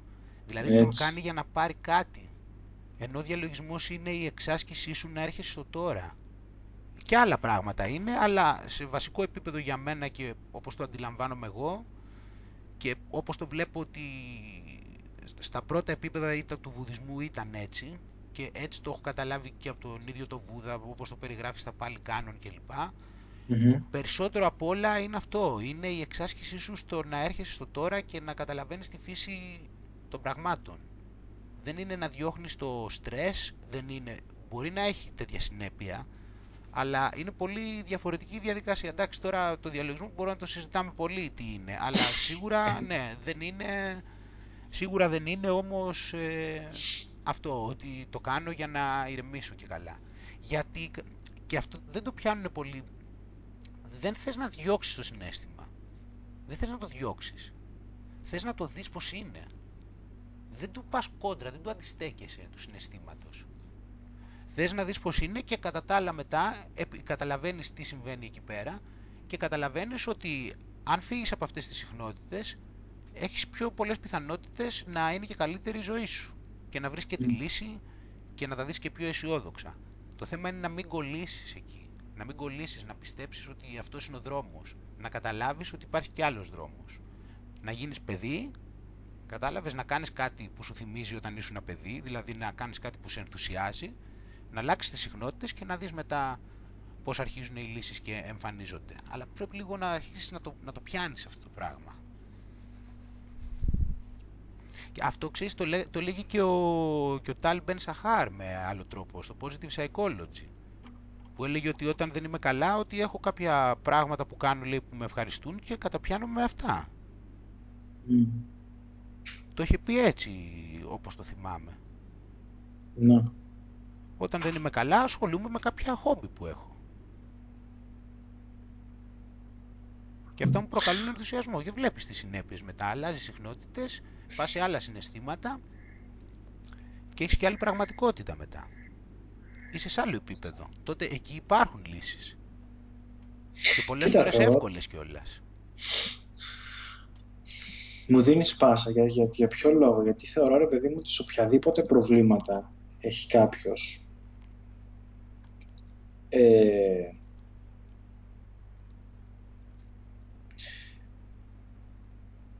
στο μυαλό του, ρε παιδί μου, έχει κάποιες εναλλακτικές έτσι, ή κάποια πράγματα να κάνει. Αυτό που θα τον βοηθούσε πάρα πολύ είναι να κάνει το... να βρει ας πούμε το το να κάνει κάτι σαν βίωμα που να του είναι το πιο εύκολο, που να έχει τη λιγότερη αντίσταση. Μμμ. Το πιο προσβάσιμο. Ναι, που θα ήταν πολύ πιο εύκολο για αυτόν. Δηλαδή, ακόμα και να έρθει κάποιος ρε παιδί μου που να μου πει ότι έχω, ε, έχω κατάθλιψη, ας πούμε. Είμαι σίγουρος ότι θα υπάρχει στη ζωή του, θα υπάρχουν στη ζωή του κάποια πράγματα που τον ευχαριστούσαν, ξέρω εγώ, έστω και λίγο. Και μόνο να του πεις ότι ξέρεις να πάρουμε λίγο το νήμα και να αρχίσουμε να δούμε ποια πράγματα ε, ξέρεις, το, το μικρό φωτεινό σημάδι, κατάλαβες θέλω να σου πω. Πιστεύω Α, κατάλαβα. Να, αυτό δηλαδή είναι θα που- βρεις κάτι που μπορεί να, το, να τον βρεις να τον κινητοποιήσει να το κάνεις στο τέλος. Ναι, γιατί θεωρώ ότι σε όλες, όλες τις καταστάσεις ε, και σου, σου θυμίζω και το σήμα του, του Yin Yang, σε όλες τις καταστάσεις, ακόμα, σε, και, και, ακόμα και, στις πιο, και στις πιο μαύρες, και ιδιαιτέρως στις πιο μαύρες, θα τόνιζα, υπάρχει ένα άσπρο σημάδι που πρέπει να το βρεις για να, για να σε βγάλει. Αλλά ε, είμαι πεπισμένος ότι σε όλα τα πράγματα υπάρχει το άσπρο Πολύ καλό αυτό, ναι. Και δεν θέλω να σου πω και στο αντίθετο, ότι σε όλα τα, τα άσπρα υπάρχει το μαύρο σημάδι. Αλλά γιατί πάμε μετά σε άλλη συζήτηση. Ας πάει αλλού μετά, ναι. Ε, κατάλαβες τι εννοώ. Ναι, ναι, ναι. ε, και αυτό απλώς εκείνη τη στιγμή άντε να το εντοπίσεις εσύ τώρα, έτσι. Και χωρίς ναι, βοήθεια. Και χωρίς βοήθεια και ακριβώς επειδή έχουμε το αναθεματισμένο το γραμμικό ναι. τέτοιο, που λες ρε παιδί μου ότι ξέρω εγώ τι να σου πω, θέλω να κάνω αυτό το πράγμα και σκέφτεσαι το μυαλό σου κατευθείαν πώς θα ανεβώ στο, στην κορυφή του βουνού. Ναι, όντως είναι και αυτό. Έχεις αυτό το γραμμικό, ναι, και με, τη, και με τα κατορθώματα και αυτά και πηγαίνεις στα άκρα. Ναι. Αυτό ισχύει γενικώς βασικά που λες, ναι, αυτό με το, με το να πηγαίνεις στα άκρα. Δηλαδή, θες ξέρω εγώ να ξεκινήσεις κάτι και πας εσύ και λες ε, πώς θα μπορέσω να γίνω εγώ, ξέρω, σαν τον πρώτο από όλους. Την ώρα που ξεκινάς. Ναι. Μα τώρα, την πρώτη μέρα δηλαδή το πρώτο πράγμα που κάνεις και κάθεσαι και σκέφτεσαι τώρα πώς θα, πόσο καλός είναι αυτός που είναι ο κορυφαίος που ασχολείται 20 χρόνια. Την ώρα που ξεκινάς. Ακριβώς αυτό. Ακριβώς αυτό. Ναι, δηλαδή τι, αυτό πρέπει να κάνεις. Πω πω και αυτό τώρα ξέρεις και πώς, ε, πώς μου θυμίζει γιατί πηγαίνουμε ρε παιδί μου πολύ έτσι είδες στο μυαλό πώς πηγαίνει στα δίπολα. Αυτό που λέγαμε με την, ε, έτσι με την αποδοχή από τους άλλους και με το άμα οι άλλοι ξέρω εγώ με, σε πόσους μπορείς να είσαι αρεστός.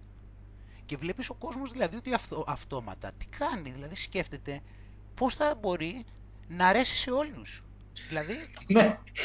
ναι. δηλαδή αυτόματα στο μυαλό του λέει τι θα κάνω για να πούνε όλοι, ξέρω εγώ.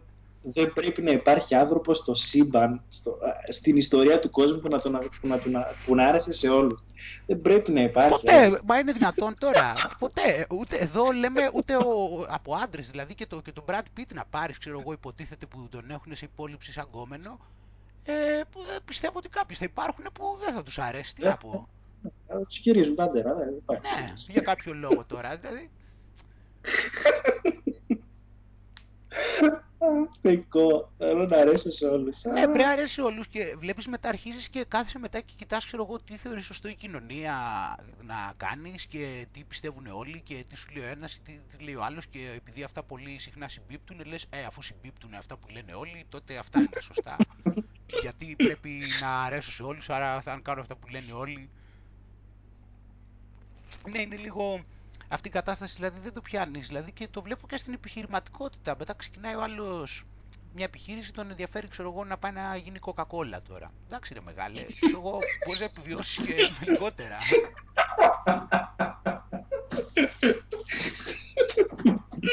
Εντάξει, παιδένω.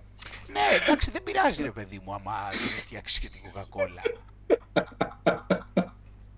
Ναι, ναι, κατάλαβες τι γίνεται. Και μετά βλέπεις μετά, άμα αρχίσει και δεν έχεις το δίπολο και είσαι ανοιχτός, δηλαδή λες σε κάποιους θα αρέσω, σε κάποιους δεν θα αρέσω. Και αρχίσει και το παίρνεις έτσι. Και πόσους φίλους δηλαδή θέλεις να έχεις τελικά, πόσο κοινό θέλεις να έχεις. Και σου λέω δεν είναι ότι είσαι κλειστός προς τους ανθρώπους. Απλά δεν. Ε, θέλεις να βγάλεις τον πραγματικό σου εαυτό. Αυτό δεν είναι δηλαδή ότι δεν θέλεις να νιώθεις ότι θέλεις να πεις κάτι το οποίο σε εκφράζει και δεν το λες για να μην πούνε οι άλλοι κάτι με αυτή την έννοια. Όχι ότι εσύ κλείνεσαι και δεν τους θέλεις. Εσύ θέλεις όλους τους ανθρώπους ιδανικά. Αλλά δεν είναι ότι έχεις κάποιο κόλλημα ότι και καλά πρέπει όλοι να συμφωνήσουν ή να βρίσκονται στην ίδια φάση ή να σε καταλάβουν.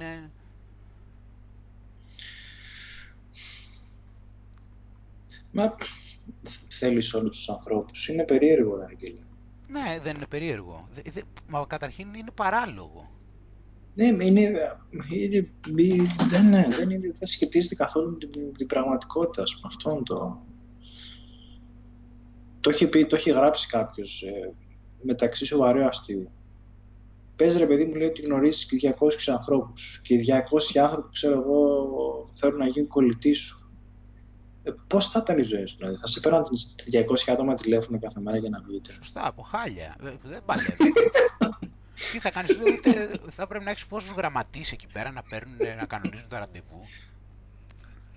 Ναι, μα τελικά δηλαδή βλέπεις ότι δεν συμφέρει αυτό το πράγμα. Δηλαδή και να στο χαρίσει ο άλλος, δεν, ε, δεν συμφέρει. Και να μπορούσες να το έχεις, δεν λέει. Ε, ναι. Απλώς χάνουμε την, ε, χάνουμε την ουσία μωρέ. Χάνουμε την ουσία γιατί δεν ενδιαφερόμαστε για τις στιγμές και ενδιαφερόμαστε τώρα για τις ονομασίες και για τις θεωρίες και χάνουμε το νόημα τώρα ότι είναι η στιγμή, είναι το πώς περνάς. Δηλαδή, έχει, δηλαδή κάθε στιγμή πήγες με κάποιον για καφέ. Πώς πέρασες; Αυτά είναι που μετράνε. Πήγες Mm. εκεί, ασχολήθηκες με το τάδε. Πώς ένιωσες; Mm. Αυτά μετράνε. Πας εκεί, καταπιάνεσαι με κάτι άλλο. Γιατί θέλεις να βγάλεις κάποια χρήματα. Πώς νιώθεις εκεί. Πώς είναι αυτό το πράγμα. Αυτά είναι να κοιτάμε. Τώρα τα υπόλοιπα και ποιος είμαι και τι δεν είμαι και τι νομίζουν οι άλλοι ότι είμαι και αυτό και το άλλο. Πώς θα γίνει δηλαδή τώρα. Εγώ αυτό, στο, χει- εγώ αυτό λέω να, κάνω, να, πάρω, να κάνουμε έτσι μία, να βάλουμε ένα μεγενθητικό φακό σε κάθε στιγμή και να δούμε τι νιώθουμε. Και να Μμ. τα δούμε όλα αυτά σε βάθος με τον καιρό. Ένα φακό να δούμε πώς νιώθουμε. Τώρα όλα τα υπόλοιπα, εγώ κάνω την τάδε δουλειά, εγώ ε, έχω το τάδε, εγώ έχω το άλλο, είμαι έτσι. Ε, το θέμα είναι τι κάνεις την κάθε στιγμή. Και μπορούν όλα αυτά τα αποκτήματα να, αυτό το βίωμα έτσι της στιγμής να στο δώσουν. Μπορεί το, βίο, το απόκτημα να σου φτιάξει Sony και δεν το βίωμα. Μπορεί, δεν πρέπει στο βίωμα να έχεις παίξει και εσύ κάποιο ρόλο εκεί, τι κάνεις; Μμ. Ναι, δηλαδή σου λέω, έρχεσαι τώρα κάπου εσύ γεννιέσαι και σου, ε, με το που γεννιέσαι εσύ σου δίνω 10 παλάτια. Έτσι και σου λέω Μμμ. πάρε 10 και μείνες όποια θες. Πας και μείνεις και έχεις εσύ αυτά. Πώς δηλαδή, είναι, είναι σίγουρο δηλαδή ότι έτσι, ξέρω εγώ, θα είσαι πάρα πολύ ευτυχισμένος εσύ στη ζωή σου. Επειδή σου έδωσα ας πούμε 10 παλάτια, παράδειγμα, και έχεις να μένεις. Και βγάζουμε, και δεν ξέρω ποιοι είναι οι άλλες μεταβλητές, αλλά σου λέω ότι σου δίνει ο άλλος 10 παλάτια και εσύ τα έχεις αυτά τα χρήματα. Και ξεκινάς έτσι από το μηδέν. Είναι αυτό αρκετό να είσαι καλά, να έχεις αυτά τα τώρα έτσι τα γεμάτα; Και ιστορικά να το δεις, ποτέ δεν πέτυχε αυτό. Έτσι φαίνεται. Έτσι φαίνεται. Έτσι, έτσι φαίνεται συχνά από άποψη ότι βλέπεις πολλούς λες που έχουν πολλά χρήματα και βλέπεις που καταλήγουν με αυτή την έννοια. Ε, βέβαια. Ναι, αυτοί που έχουν τα, οικο- αυτοί που έχουν τα πιο πολλά, πιο πολλά από όλους ειδικά, εκεί είναι που...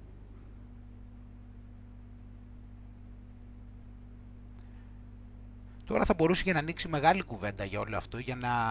γιατί πραγματικά ο- είναι, είναι λίγο όλο αυτό, ξέρεις, με την, ε, με την ύλη και με το πνεύμα και με την ύλη, είναι λίγο, πιστεύω, λίγο μπερδεμένο όλο αυτό το πράγμα.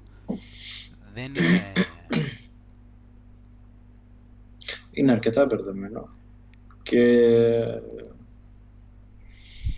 ε, βλέπεις και αντιφατικά πράγματα παντού, ρε γαμώτο. Δηλαδή, και με την πνευματικότητα, παράδειγμα, που, που συζητάμε.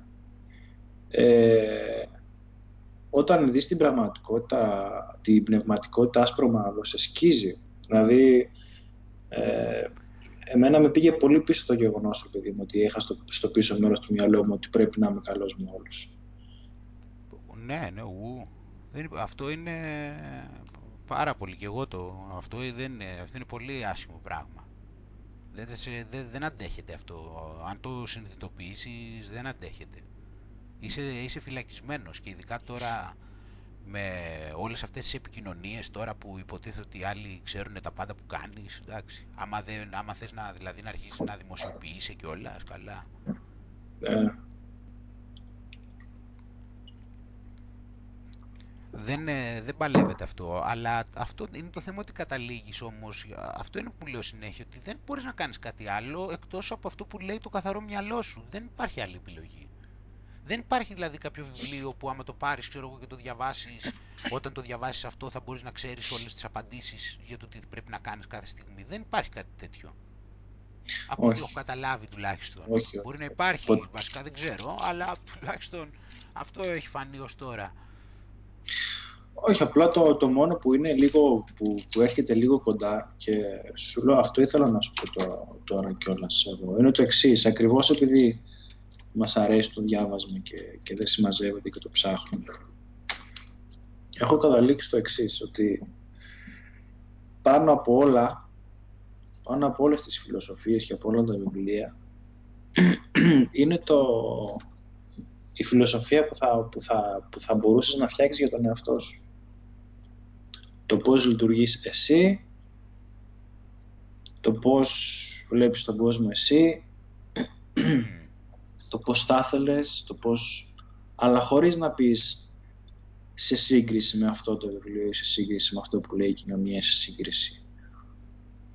Και αν πρότεινα κάτι σε όλους τους ανθρώπους είναι να κάτσουν να γράψουν σε ένα τετράδιο το πώς λειτουργούν αυτοί ε, πραγματικά, χωρίς να πούνε ρε παιδί μου λειτουργώ έτσι γιατί το διάβασα εκείνο το βιβλίο, λειτουργώ έτσι επειδή αυτό είναι το καλό.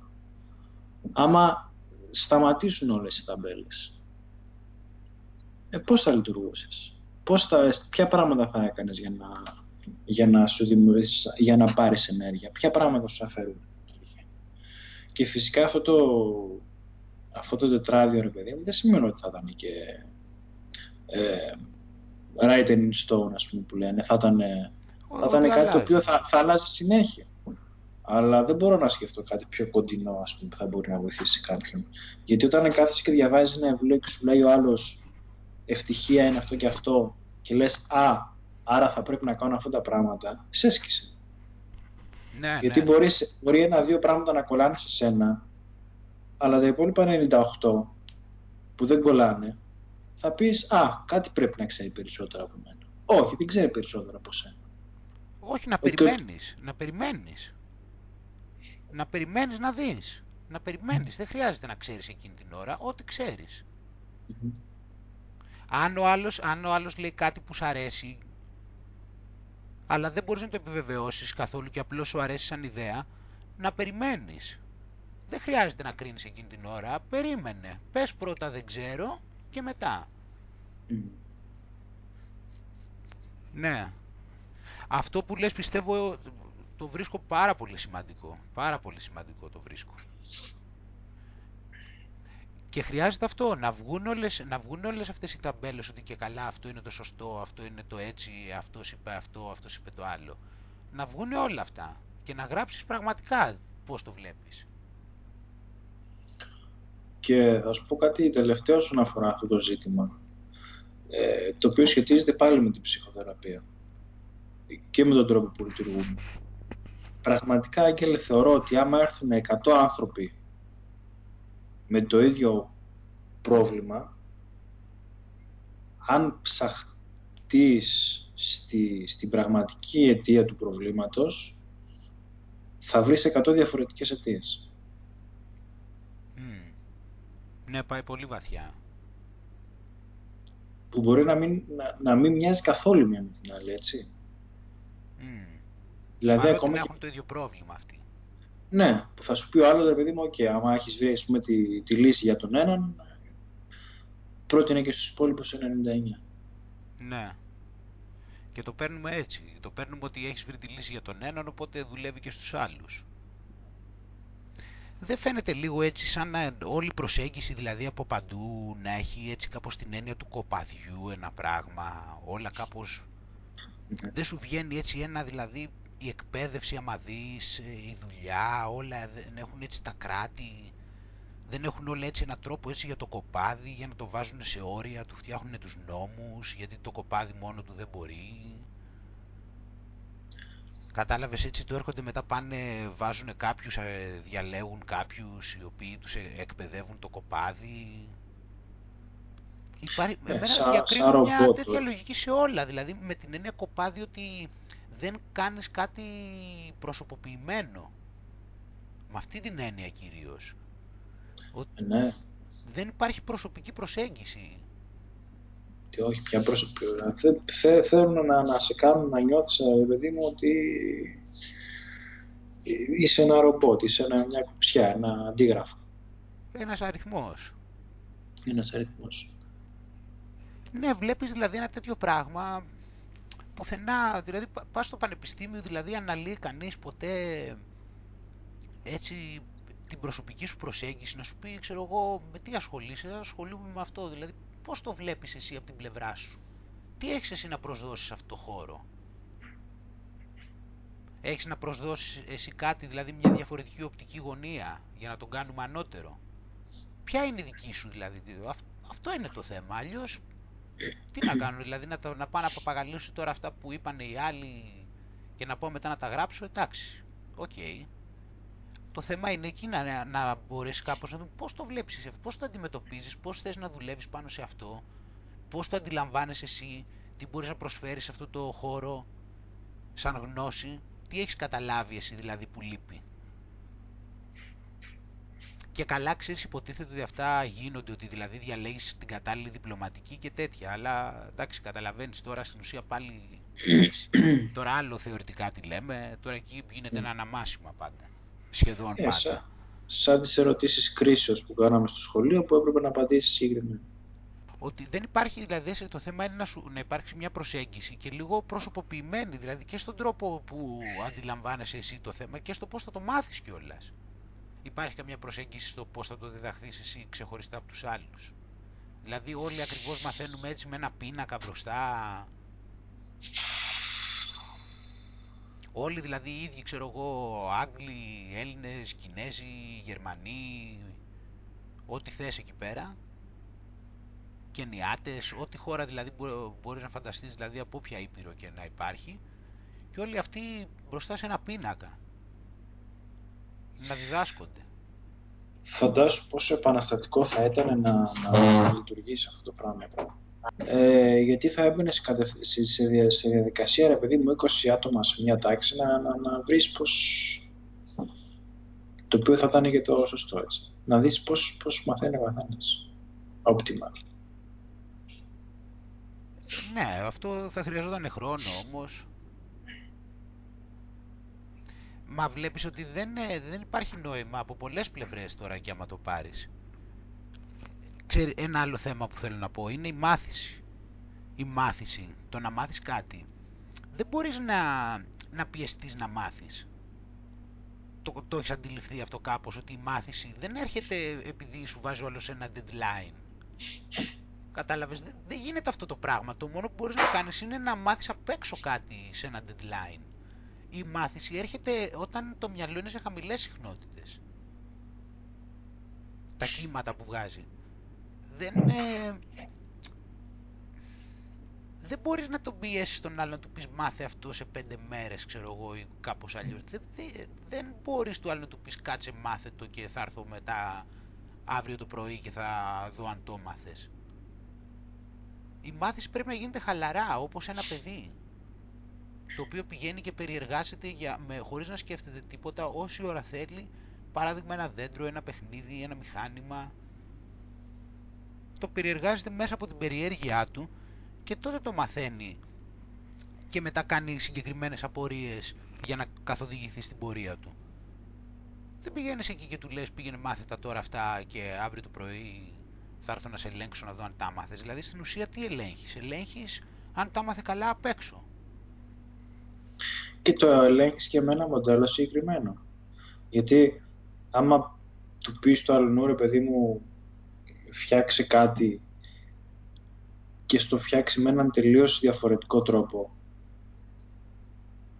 Ε, Δεν θα το δεχτείς. Ναι, δεν θα το δεχτείς έτσι όπως είναι τώρα. Μα, μα, το, σύστημα, μα το σύστημα πάνω είναι, είναι αστείο. Δηλαδή υπάρχουν ας πούμε οι σωστές απαντήσεις τους. Okay, υπάρχουν κάποιες σωστές απαντήσεις, optimally.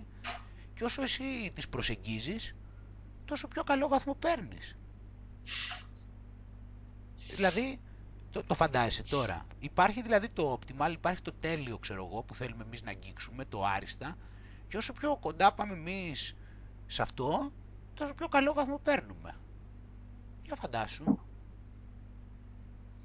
το άριστα σημαίνει ότι Ότι έχεις αντί- παπαγαλίσει τα πάντα όπως τα Ναι. έχουμε γράψει. Σημαίνει ότι τα έχεις παπαγαλίσει όλα. Ενώ ο άλλος που δεν πάρει άριστα δείχνει ότι έχει παπαγαλίσει πιο λίγα. Mm. Ξέρεις και τι όμως. δεν μπορείς στην πραγματικότητα, εγώ πιστεύω, να κατηγορήσεις και κάποιον γιατί δεν έχει άλλη επιλογή στο τέλος.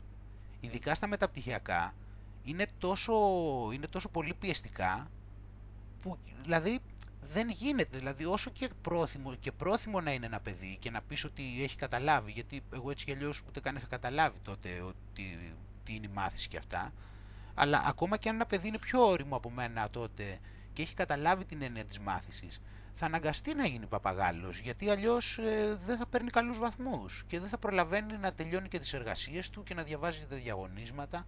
Δεν μπορεί και ένα παιδί δηλαδή να το αντιμετωπίσει και να πάει με διάθεση και με σωστή όρημη νοοτροπία να μάθει και το αντιμετωπίσει με περιέργεια και αρχίσει και ψάχνεται μόνος του, δεν θα μπορέσει να το κάνει και θα καταλήξει να γίνει παπαγάλος κι αυτός. Γιατί να μην κοπεί.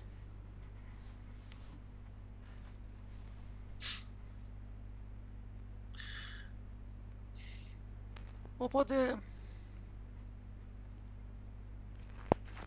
το έχουν παρακάνει, δηλαδή έχουν μπερδέψει πάρα πολύ αυτό το πράγμα, δηλαδή αυτό που λέμε ταμπέλα και αυτό που λέμε ε, τέτοιο βίωμα. Έχει μπερδευτεί πάρα πολύ αυτό το πράγμα, δεν ξέρω.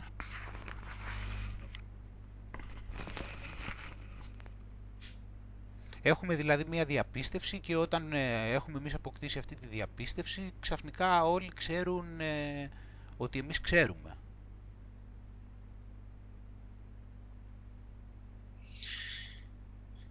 Και αντί να έχεις... Είναι, είναι, είναι, είναι, είναι λυπηρό γιατί θα μπορούσες να έχεις 20... Σε, σε μια τάξη, πες που έχει 20 άτομα, να έχεις 20 ανθρώπους που θα μπορούσαν να, να, να πάνε μπροστά το συγκεκριμένο μάθημα και καταλήγεις να, να έχεις 20, 20 παπαγάλους ας πούμε που πέρασαν και δεν ακούμπησαν και δεν τους έχει μείνει και τίποτα στο τέλος. Ναι, και στην πραγματικότητα γι' αυτό και, και γι' αυτό δεν δημιουργούνται πιστεύω και πραγματικές αυθεντίες. Γιατί είναι λίγες δηλαδή αυτοί που μπορείς να πεις ότι είναι αυθεντία, ότι πραγματικά είναι σπάνιοι αυτοί οι άνθρωποι. Ότι να πεις ότι ξέρει τι κάνει. Γιατί αυτό, γιατί πηγαίνουν με τη λογική της ταμπέλας, κατάλαβες, πάνε και να κερδίσουν δηλαδή θέσεις, πτυχία και τέτοια πράγματα και αντί να κοιτάνε την ουσία. Γιατί δεν ενδιαφέρονται, δεν έχουν χάσει το, όλο αυτό την αγάπη, αν την είχανε. Ναι. Έχουν μπει στην καθημερινότητα και αυτά, ενώ άμα, είχες, ενώ, άμα ήταν σε κάποιο επίπεδο που ήμασταν πιο ελεύθεροι να ασχολούμαστε με αυτά που θέλουμε, τότε πιστεύω θα υπήρχαν πολύ περισσότερες αυθεντίες. Οι πιο πολλοί άνθρωποι θα ήταν αυθεντίες σε αυτό που κάνανε. Γιατί θα τους έβγαινε φυσιολογικά και θα δίναν τον καλύτερο τους σε αυτό. Πόσο σωστά. Πόσο σωστά. Μα μετά πας σε σημείο που αναγκαστικά η κοινωνία δεν θα χρειάζεται τόσα χρήματα για να λειτουργεί, δεν θα υπάρχει τόση κατανάλωση, αφού οι άνθρωποι θα είναι γεμάτοι θα ασχολούνται με αυτό που τους αρέσουν. Δεν θα τους νοιάζει καλά-καλά πόσα λεφτά θα πάρουν. Δεν τους ενδιαφέρει πολύ. Θα ασχολούνται με αυτά που θέλουν. Μετά, γιατί υπάρχουν, υπάρχουν κάποια πράγματα στον ενθουσιασμό. Αυτό είναι το θέμα. Στον πραγματικό ενθουσιασμό και αυτό θέλω να το αναλύσουν και λίγο μετά. Στον, στον ενθουσιασμό δεν υπάρχει κάτι το οποίο να αποκομίσεις παραπέρα. Υπάρχει ο ενθουσιασμός. Όταν έχεις και μετά αναγκαστικά όταν έχεις τον ενθουσιασμό όλοι οι άνθρωποι που διακατέχονται από ενθουσιασμό αναγκαστικά θέλουν να είναι ο καλύτερος τους εαυτός. Δεν μπορεί δηλαδή να έχεις ενθουσιασμό και να κάνεις κάτι τσαπατσούλικα. Έτσι δεν είναι. Έχεις δει κανέναν ενθουσιώδη άνθρωπο με αυτό που κάνει να κάνει τσαπατσουλιές και να προσπαθεί να κλέψει και να κοροϊδέψει. Όποιος αγαπάει αυτό που κάνει δεν είναι αφοσιωμένα. Ούτε να κλέψει θέλει ούτε τίποτα. Ούτε να φάει θέλει ούτε να πάρει Αντίθετα, ούτε, το κάνει πρόχειρα. Αντίθετα δεν έχω ακούσει κανένα να πει ότι ε, ε, πέτυχα στο συγκεκριμένο τομέα γιατί μου το είπαν οι γονείς μου. δεν έχω δει κανένα. δεν έχω δει κανένα. Α, ναι, αυτό γιατί ποτέ, ναι, όντως. Όντως, πραγματικά ποτέ, ναι, να, να σου είχαν πει, ξέρω εγώ, ευτυχώς που ήταν οι γονείς μου που μου είπαν να πάρω αυτό το δρόμο. Ναι, δεν δε μ' άρεσε αυτό. Δηλαδή, θα θεωρούσα μια μαλακία, ρε παιδί μου, αλλά με πίεσαν οι γονείς μου και εντάξει, πήρα τον Νόμπελ. δεν το βλέπεις. Ναι, ναι. Όλα δηλαδή με το ζόρι. Ναι, μωρέ, τι, ό- ενθουσιασμός. όλο αυτό δηλαδή, εντάξει. Και σου λέω πάλι θα πούμε τα ίδια. Δηλαδή θα πούμε ότι σου λέω στη ζούγκλα, σε ένα περιβάλλον που ζεις στο survival, όταν ζεις στο επίπεδο του survival, δεν ξέρεις πώς μπορούν να διαμορφωθούν τα πράγματα. Γιατί είναι κρίσιμα. Δηλαδή είναι ζωής και θανάτου πολλές στιγμές, αν είσαι σε επίπεδο survival, αν είσαι σε επίπεδο ζούγκλας. Είναι λογικό δηλαδή να συμβούν πράγματα τα οποία μπορεί να μην είναι ηθικά, ξέρω εγώ, για έναν ανώτερο πολιτισμό. Καταλαβαίνεις πώς το πάω. Ναι.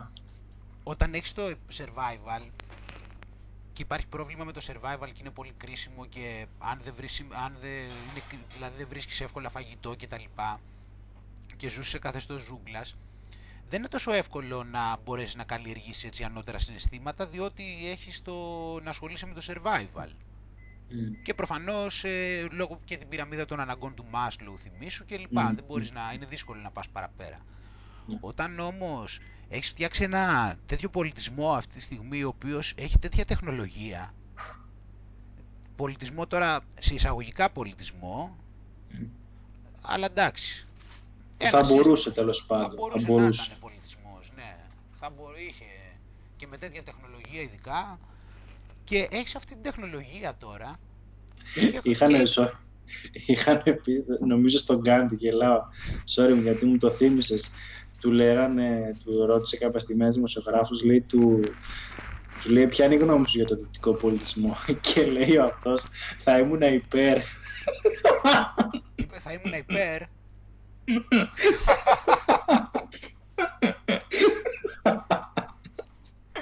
Έτσι. Και αυτός ο παδός δηλαδή, ε. Έτσι, μαζί μας.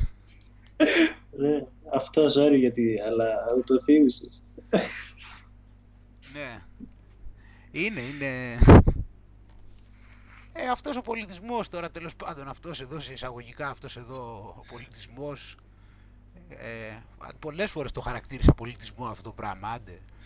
Και ναι, ξέρεις, έχει τη δυνατότητα, δηλαδή με τέτοια τεχνολογία, γιατί ξέρεις που θα το πάμε, εύκολο είναι να το σκεφτεί κάποιος, δηλαδή φαντάσου, είσαι στη ζούγκλα, έτσι, Μμμ. και υποτίθεται εσύ πας και φτιάχνεις τώρα ένα πολιτισμό.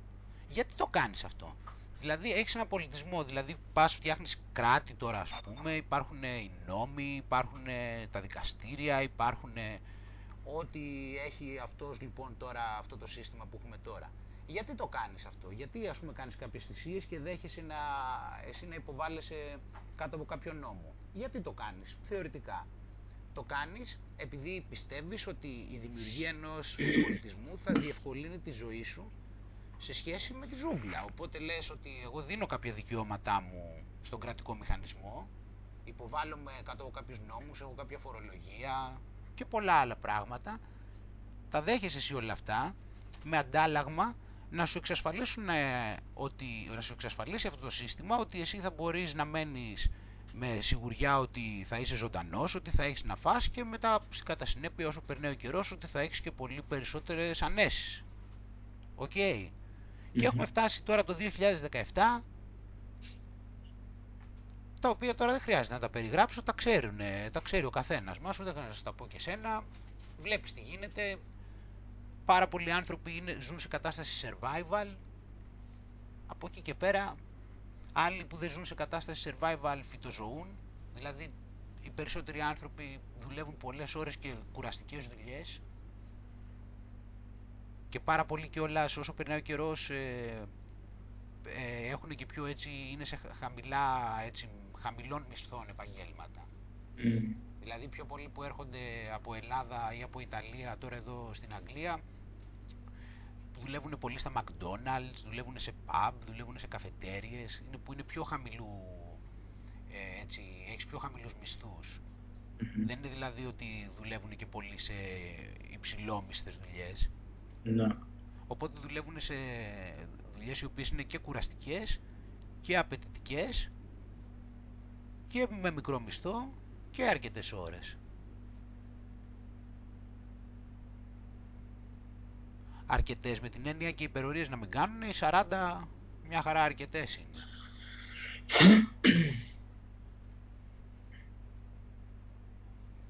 Και έτσι κλέβουν και στα νούμερα κιόλας πάνω να ξέρεις, γιατί πάνε και μετράνε την ανεργία, αλλά δεν κοιτάνε τι ποσοστά της ανεργίας τώρα κυμαίνεται σε μισθούς ε, οι οποίοι είναι λίγο πιο πάνω από βασικούς. Καλά στην Ελλάδα, Ξέρουν, άστο, ναι, εντάξει. ναι, Καλά στην ξέρουν, Ελλάδα, ξέρουν τι κάνουν. Ναι, καλά στην Ελλάδα άστο, το έχουν παρακάνει. Δηλαδή στην Ελλάδα μπορεί να πιάνεται και για εργαζόμενος κάποιος που κάνει ένα μεροκάματο το μήνα. Ε, ναι, αυτό ισχύει. Ναι, αυτό εντάξει. ισχύει. Απλά σου λέω έχουν ξεφύγει τα πράγματα γιατί υπάρχουν και άνθρωποι που δουλεύουν ελάχιστα, ρε παιδί μου, και δεν μπορούν να... Ε, πώς το λένε, την επιβίωση, ρε παιδί μου, δεν μπορούν και... Και υπάρχουν και άλλοι κάτι, κάτι, κάτι καταστάσεις, ας πούμε, που για μένα είναι, τι να σου πω, σκλαβιά. Δηλαδή, έχει ανοίξει άλλη ένα φαρμακείο, ρε παιδί μου, και βλέπεις ότι το ωράριο τους είναι 8 το πρωί με 11 το βράδυ. Μα, Άντε πες μου τώρα ζωή. όχι, όχι, εγώ αυτό δεν, δεν εννοώ. Αυτό τι, τι λες τώρα; Αυτό τι, τι είσαι, δηλαδή σαν να είσαι φυλακή είναι δηλαδή αυτό. Ε, ναι, τι; Γιατί είσαι δηλαδή τι εκεί απίκο, οπότε είσαι σαν φυλακισμένος, ότι είσαι πάντα σε αυτόν τον χώρο, εσύ, εκτός από, το, από τον ύπνο.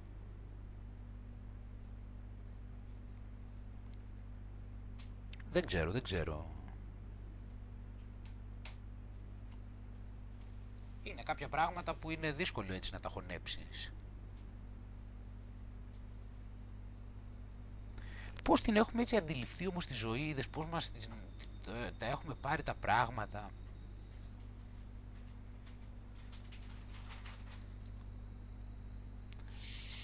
Τι να σου πω. Το- Και, και, και είναι κρίμα γιατί θα μπορούσαν να ήταν πολύ εύκολα τα πράγματα.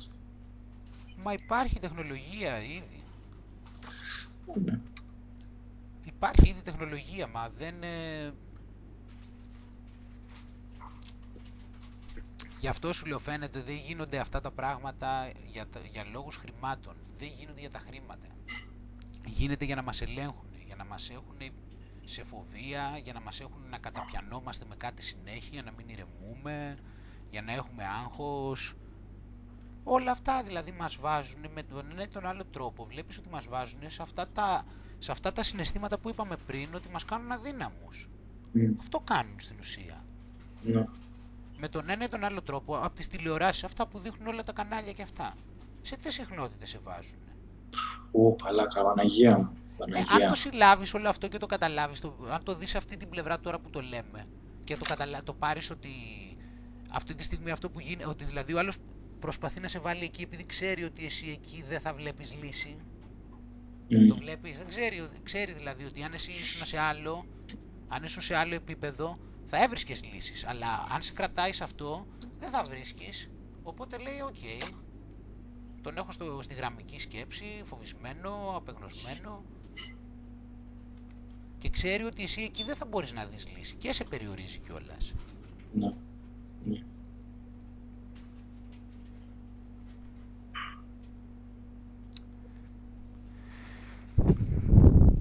Και είναι... Ήθελες κάτι να πεις για τον ενθουσιασμό; Α, για τον ενθουσιασμό, Νίκο. ναι. Ε, ενθουσιασμός, δηλα- δηλαδή, το, επειδή ενθουσιασμό και εγώ το είχα στο μυαλό μου παλιά, ενθουσιασμό το, είδε- να δεις δηλαδή πώς, ε, πώς επηρεάζουν ε, όλο αυτό πάλι με τις ταμπέλες και το τι δόνηση μπορεί να μας προκαλεί η κάθε μία.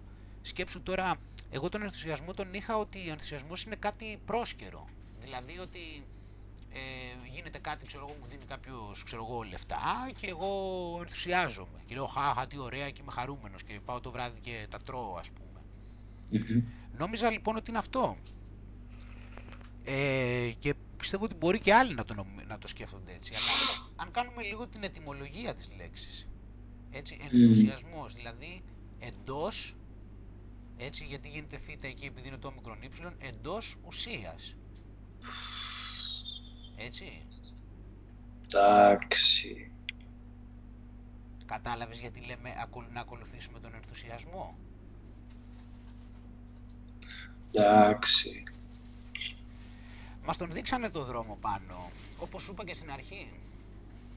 Τον έχουν δείξει το δρόμο, αλλά εμείς στο είπε η λέξη μόνη της. Εντός ουσίας. Αλλά δεν βλέπω να τον πολύ ακολουθούμε τον ενθουσιασμό μας, άρα δεν βλέπω να μπαίνουμε και πολύ στην ουσία.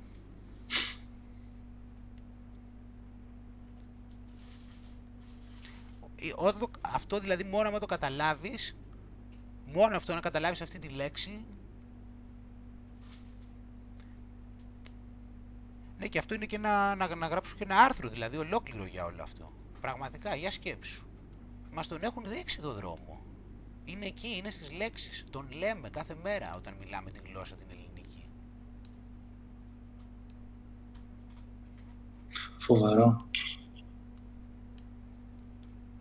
Ναι και το σκέφτηκα αυτό τις προάλλες και λέω και τώρα είναι τυχαίο ή δεν είναι τυχαίο τώρα που τον ενθουσιασμό τον έχουμε πάρει σαν κάτι και καλά, α εντάξει αυτός χάρηκε.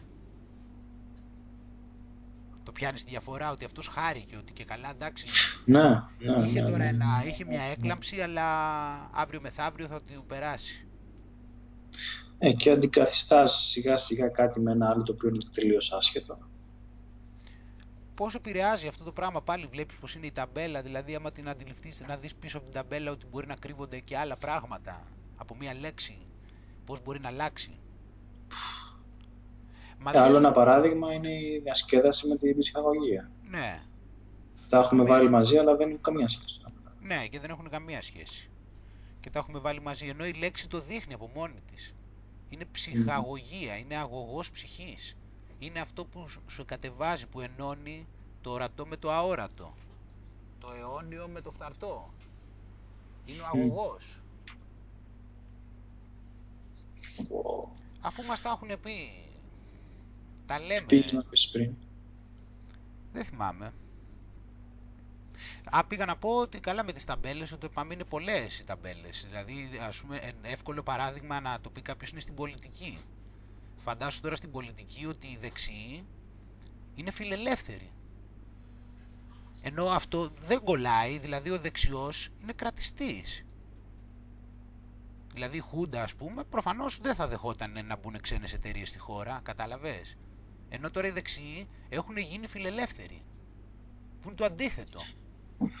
Αχταρμάς. Σκόπιμα τα κάνουν, απλώς τα αλλάζουν με τα χρόνια. Αφού φιλελεύθερη παλιά ήταν ο Βενιζέλος. Παλιά. Αυτή ήταν, ήταν άλλη φιλελεύθερη εκείνη. Κατάλαβες πως πάει. Είναι δηλαδή οι δεξιοί τώρα έχουν γίνει και φιλελεύθεροι. Ενώ οι δεξιοί, εντάξει τι δεξιός είναι δυνατόν.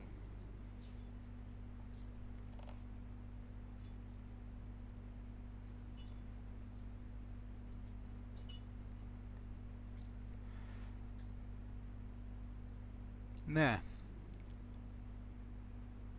Είναι αυτά δηλαδή να τα σκέφτεσαι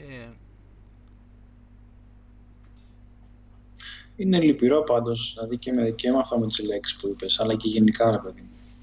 Είναι, ξέρεις τι νιώθω μερικές φορές, ότι ε, στο, στα τελευταία, ρε παιδί μου, 100 χρόνια, έχουμε πάρει πολλά από τα πράγματα που, που θα μπορούσαμε να μάθουμε από παλιότερους λαούς και πολιτισμούς και τα έχουμε ρίξει όλα στο, στη θάλασσα.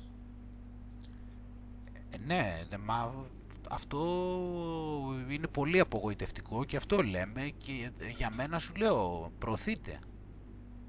Μμ. Γιατί χρειάζεται να τον, γιατί όλο αυτό συμφέρει, δηλαδή χρειάζεται να τον βλέπεις τον κόσμο ότι μέσα από το διαχωρισμό, ότι πρέπει να βλέπεις ότι οι άνθρωποι χωρίζονται μεταξύ τους, είναι κάτι ξεχωριστό, ότι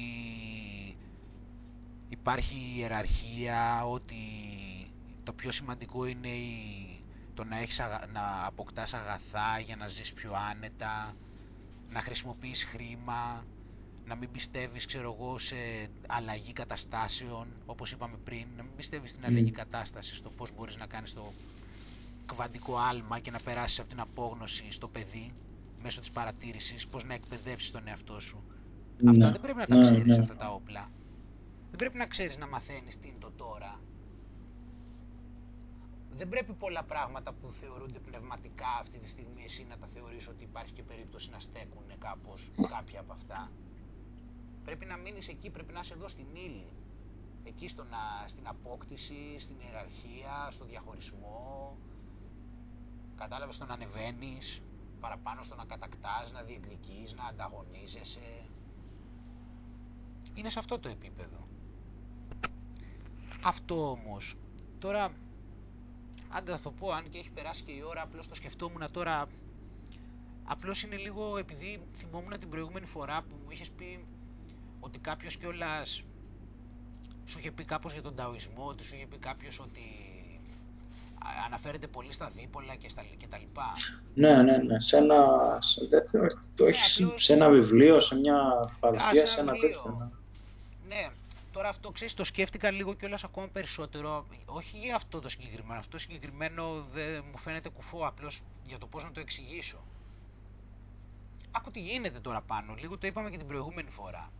Τώρα αυτά βέβαια είναι, δεν είναι απλά να τα χωνέψει κάποιος. Και εγώ δεν είμαι και επιστήμονας, εγώ λέω τα βασικά. Αλλά αν αρχίσεις και, τα, αρχίσεις και το αντιλαμβάνεσαι λίγο αυτό που θα πω, που το είπα λίγο και την προηγούμενη φορά και εγώ το σκέφτομαι συνέχεια, θα δεις πόσο διαφορετικά είναι τα πράγματα και το βάλεις και σε τάξη. Φαντάσου λοιπόν τώρα ότι εδώ, εδώ πέρα γύρω μας, παντού αυτή τη στιγμή εδώ τι είναι, τι συμβαίνει στην ουσία; Υπάρχει μια, μα- μια μάζα ενέργειας, διαφορετικών ενεργειών. Είναι ένα μείγμα διαφορετικών ενεργειών. Δηλαδή όπως έχεις το νερό και μέσα μπορεί να ανακατέψεις ζάχαρη και κουρκουμά και όλα αυτά.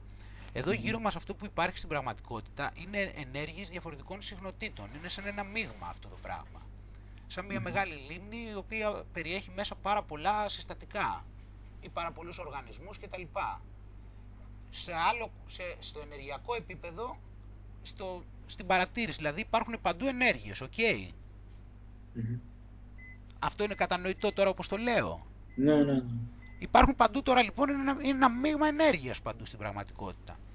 Μμμ. Και έρχεται λοιπόν ο ανθρώπινος εγκέφαλος, όπως και κάθε όντος το οποίο έχει κάποια συνείδηση, έτσι και αυτό πηγαίνει και παίρνει,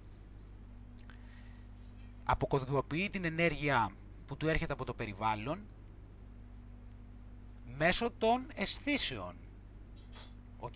Μμμ. Μμμ. Δηλαδή έχουμε τα μάτια, έχουμε την αφή, έχουμε την ακοή. Αυτά λοιπόν παίρνουν τις ενέργειες από το περιβάλλον και τις αναγνωρίζουν αναλόγως. Αυτά τα όργανα έχουν συγκεκριμένα χαρακτηριστικά.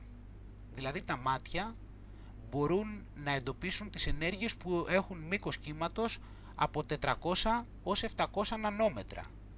Μμμ. Αν μια ενέργεια, α, αν μια ενέργεια έχει μήκος κύματος μικρότερο από 400 νανόμετρα ή μεγαλύτερο από 700, τότε το μάτι δεν μπορεί να την εντοπίσει. Τα αυτιά ε, είναι φτιαγμένα με τέτοιο τρόπο του ανθρώπου, τα οποία καταλαβαίνουν κάποια άλλη συγκεκριμένη μορφή ενεργειών, τα οποία έχει κάποιο συγκεκριμένο χαρακτηριστικό μήκος κύματος. Ναι. Η αφή, ας πούμε, αντιλαμβάνεται αυτά που έχουν μεγάλη πυκνότητα. Όσο πιο μεγάλη είναι η πυκνότητα, τόσο πιο καλά το αντιλαμβάνεται η αφή. Παράδειγμα. Τι είναι όλα αυτά τώρα; Τι είναι; Είναι ο τρόπος, ο- το- δηλαδή ο εγκέφαλος παρεμβαίνει σε, κάποιο, σε ερέθισμα που δέχεται και δίνει μια εξήγηση σε αυτό. Δίνει ένα μοντέλο. Δίνει μια πραγματικότητα. Μμμ. Οπότε εσύ, αυτό που, δηλαδή αν εσύ πάρεις υπεριώδης γυαλιά που παρατηρούν υπεριώδη ακτινοβολία, Μμμ. τότε θα μπορείς πλέον να παρατηρείς διαφορετικών ειδών ενέργειες. Με διαφορετικό Μμ. μήκος κύματος. Γιατί έχεις αλλάξει το μηχάνημα παρατήρησης. Έχεις αλλάξει τον τρόπο που παίρνεις τις ενέργειες απο- που αποκωδικοποιείς τα μηνύματα του περιβάλλοντος. Και μπορείς να πάρεις κάποιες συχνότητες λοιπόν που τα μάτια σου δεν μπορούν να τις πάρουν και να τις δεις και να τις αποκωδικοποιήσεις. Το ίδιο κάνουν και τα ραδιόφωνα, τα οποία έχουν τα κύματα και τα λοιπά. Οπότε μιλάμε για μια μίξη ενεργειών αυτή τη στιγμή, η οποία ανάλογα με το συγκεκριμένο τρόπο που είναι φτιαγμένος ο ανθρώπινος εγκέφαλος, φτιάχνει ένα μοντέλο. Και είναι και το κλασικό παράδειγμα που λέμε για τα σκυλιά παράδειγμα. Ότι για παράδειγμα τα σκυλιά βλέπουν τα χρώματα αλλιώς, δεν τα βλέπουν όπως εμείς. Ένα πολύ απλό παράδειγμα. Ναι. Αυτό λοιπόν έχει πολλές συνέπειες.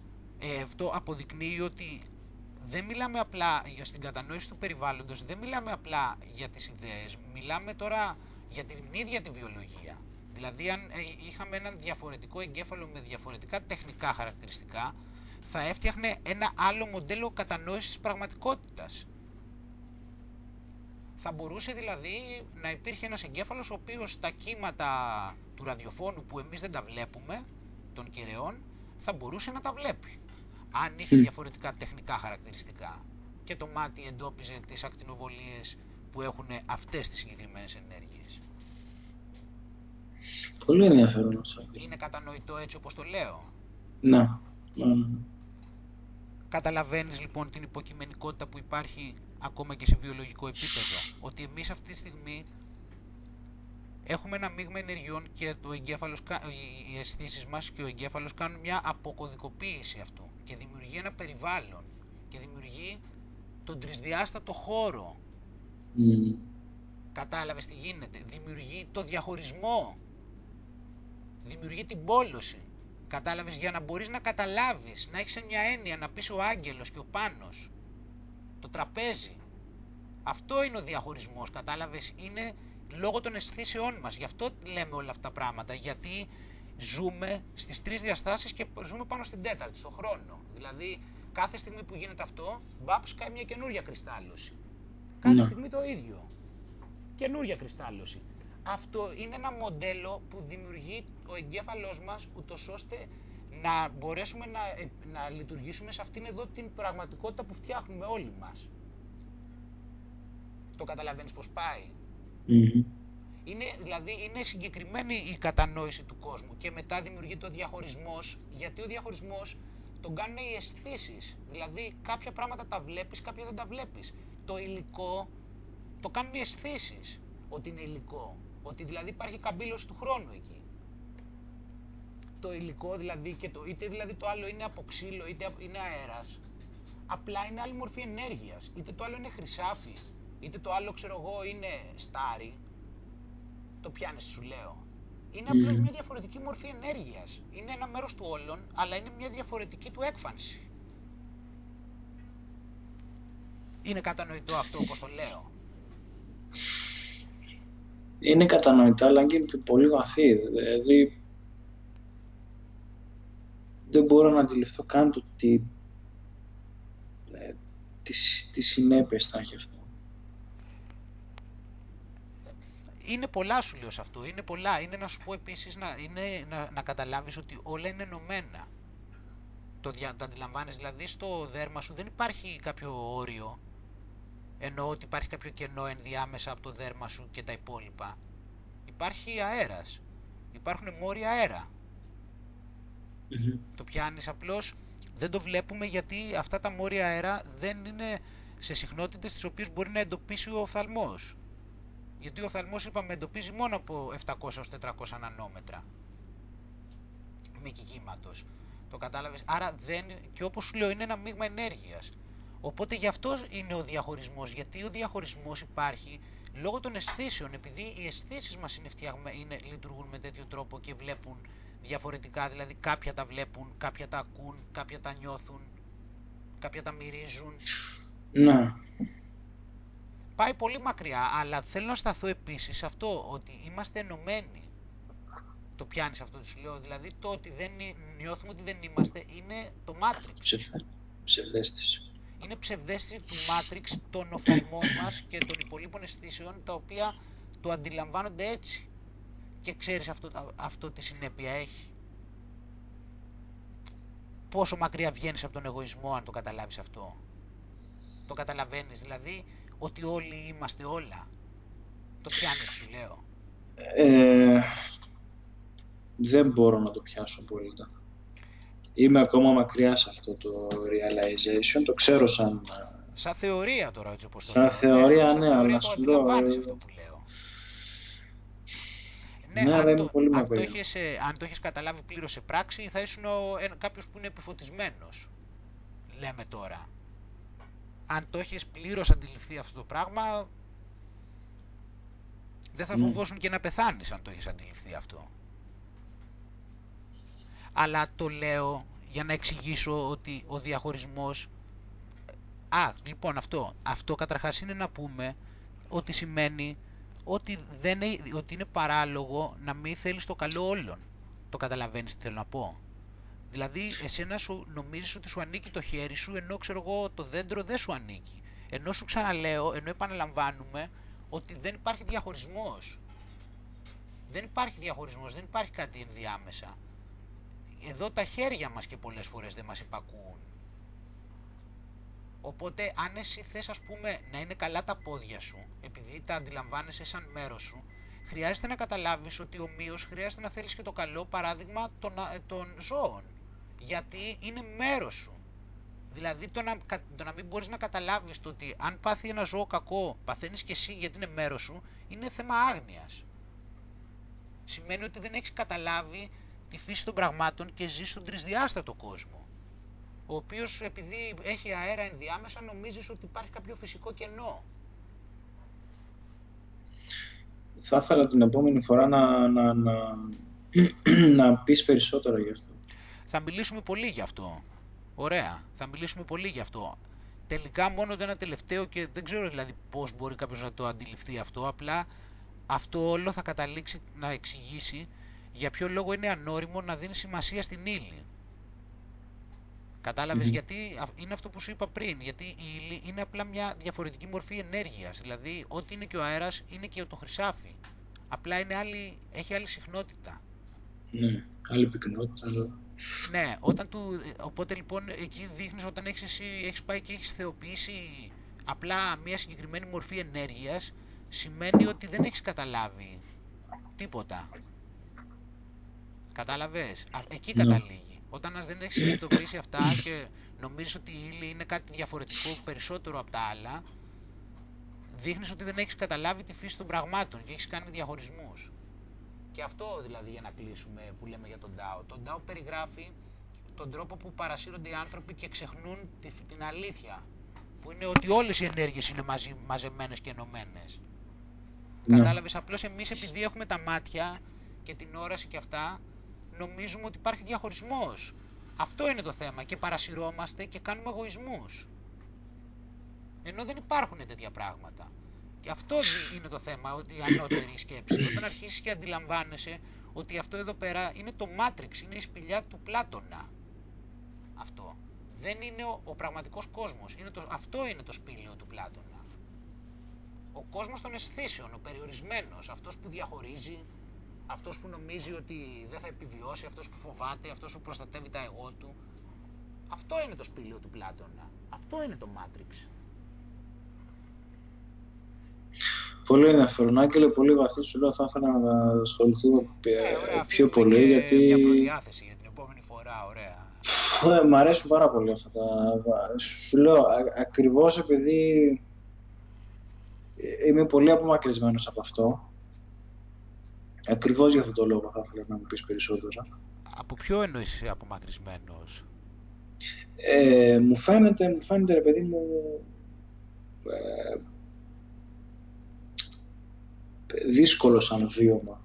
Ενώ πολλά από τα πράγματα που συζητάμε, ρε παιδί μου, με τον ένα ή τον άλλο τρόπο έχω κάποιο βίωμα και είμαι πεπισμένος και ξέρεις, βγαίνει από μέσα μου.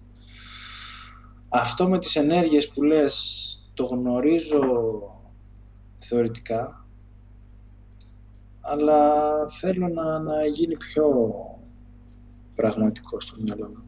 Αυτό και από τη στιγμή που καταλαβαίνω ότι εσύ έχεις προχωρήσει πιο πολύ σε αυτό, ε, θα με βοηθούσε πάρα πολύ. Ναι, τέλος πάντων, ναι, τι να σου πω. Δεν ξέρω αν έχω προχωρήσει, αλλά σίγουρα θα ήθελα να το αναλύσω. Εντάξει, γράφω και γι' αυτό τώρα. Εννοείται. Ου, καλά. Φαντάζομαι πως θα ήθελα να διαβάσω και το... Ναι, ναι. Να, να, να, να ακούσω, να καταλάβεις τι εννοώ, γιατί... Είναι σημαντικό τώρα μην παρασυρθώ να πω και άλλα, απλώς ε, γιατί πάει πολύ μακριά η βαλίτσα, πραγματικά. Ε, οπότε αυτά, μια χαρά πάνω, ωραία. Τι βλέπω εδώ Τέλεια, μας Άγγελε. με το Τέλεια. καλό. Για μια ακόμα φορά έτσι γεμίσαμε τα μπαγκάζια μας. Εντάξει. Ε, δε- τι να πω τώρα, εντάξει. Δεν- Όλα καλά, όλα καλά. Όλα καλά. Ε, Όταν ξέρεις- ούτως ή άλλως και για αυτά ε, σου γράψα, για τα, για τα αυτά που έγραψες, για το... Δεν ξέρω τι άλλο να σου πω. Εντάξει. Α, ναι, ναι. Ε, ε, είναι ε, ενθουσιαστικά και τα δύο. Έτσι, Και αυτό εδώ- που έγραψες και το, το κανάλι στο YouTube δεν, δεν είναι τι να σου πω τώρα. Εντάξει, ε, αν, Έχει φάση, έχει φάση. Άμα, άμα, βγάζεις τα, άμα βγάζεις από πάνω τις ταμπέλες και... Χαίρομαι όμως, ε, γιατί νιώθω ότι ενώ ε, θυμάσαι, δηλαδή δεν ξέρω αν το θυμάσαι από παλιά και όλας που μιλάγαμε έτσι πάντα είχα μια πολύ μεγάλη ανασφάλεια έτσι για το αν ξέρω τον εαυτό μου. Θυμάμαι δηλαδή πάντα πάντα έλεγα ότι δεν ξέρω τίποτα από τον εαυτό μου. Πάντα έλεγα ότι για τον εαυτό μου δεν, δεν μπορώ να με καταλάβω, δεν μπορώ να κάνω τίποτα. Μμμ. Αλλά πιστεύω τελευταίο καιρό έχω προχωρήσει. Και ε, αυτό, αυτό είναι πολύ σημαντικό γιατί σου λέω δεν ένιωθα ότι είμαι σε πάρα πολύ χαμηλό επίπεδο. Δεν ξέρω τώρα ο καθένας άλλος τι έκανε, γιατί όλοι λένε ότι ξέρουν τον εαυτό τους, αλλά εγώ ένιωθα πάντα ότι δεν ξέρω τίποτα από τον εαυτό μου, αλλά νιώθω νομίζω ότι έτσι τώρα τελευταία εδώ και ένα-δύο χρόνια ότι πραγματικά πιστεύω ότι επιτέλους έχει γίνει κάποια πρόοδος εκεί και είναι γεμάτη έτσι νομίζω και αυτό είναι που με κάνει και πολύ και πιστεύω σε αυτά που κάνω. Κοίτα, σίγουρα Πιστεύω, έχει, ξε- σίγουρα νιώθω έχει ότι προ- έχουν υπάρξει. λόγο, αυτό έχουν νόημα για μένα. Σίγουρα έχει υπάρξει πρόοδος. Και στο λέω με την έννοια ότι ακόμα και το κείμενο που μου έστειλες, ας πούμε, ε, ένας από τους λόγους που με ενθουσίασε είναι, είναι ποιος. Ακριβώς επειδή θεωρώ ότι υπάρχουν πολλά κομμάτια μέσα μας. Υπάρχει ο καλός, υπάρχει ο κακός, υπάρχει ο τόνα, υπάρχει τ' άλλο, υπάρχει ο δημιουργός, υπάρχει... Καταλαβαίνω ότι έχει, ότι έχει ξυπνήσει ο, ο δημιουργικός άγγελος. Και ο, ακριβώς όταν ξυπνάει ένα κομμάτι σου, είναι ακριβώς που σε βοηθάει να, να ανέβει η συνειδητότητά σου περισσότερο. Μμμ. Το βλέπουμε, το παρατηρούμε, το παρατηρούμε, θα δούμε. Το βλέπουμε. Αυτό. Αλλά ήταν αυτό το συγκεκριμένο ειδικά το ποίημα που σου έστειλα ε, με εκπλήσει κιόλας και γι' αυτό και στο έστειλα και μάλιστα με εκπλήσει το γεγονός ε, το πόσο ανάλαφρα γράφτηκε.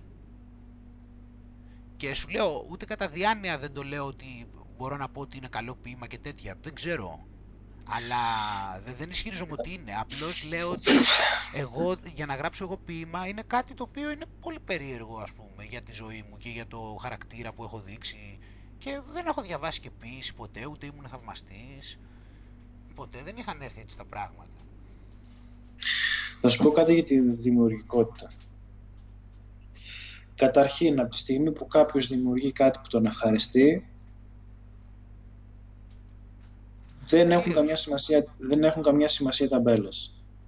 Γιατί όταν πάει ο άλλος να, όταν έχεις, και- πάει να, να γράψει ένα ποίημα και δεν το γράφει γιατί θα συγκρίνει τον εαυτό του με όλους τους υπόλοιπους ποιητές, τον, τον, τον σκίζει. Ε, τελείως, Και- δεν γίνεται έτσι. Και ναι. σκοτώνει ένα κομμάτι του ρε παιδί μου το οποίο θα μπορούσε να αναπτυχθεί και δεν αναπτύσσεται γιατί σύγκριση με άλλους Ναι, ναι. Αυτό είναι το ένα. Κατά δεύτερον, ε, το αν είναι καλό ή όχι, ε, μπαίνουμε σε άλλα χωράφια. Καλά, Ούτως ή ναι, άλλως δε- δεν θα έμπαινα στη Αυτό. διαδικασία να πω ρε παιδί μου αν είναι καλό ή όχι. Αλλά όταν, ε, επειδή έχω γράψει και κάποιες ιστορίες, έτσι, και είχαν μπει σε μια ανθολογία ρε παιδί μου με κάποιες άλλες ιστορίες. Μμ. όταν βλέπεις ότι υπάρχει ο άλλος και γράφει ιστορίες ή γράφει ποίηματα και τα διαβάζεις και λες Παναγία μου αυτό το πράγμα δεν έχει δομή καθόλου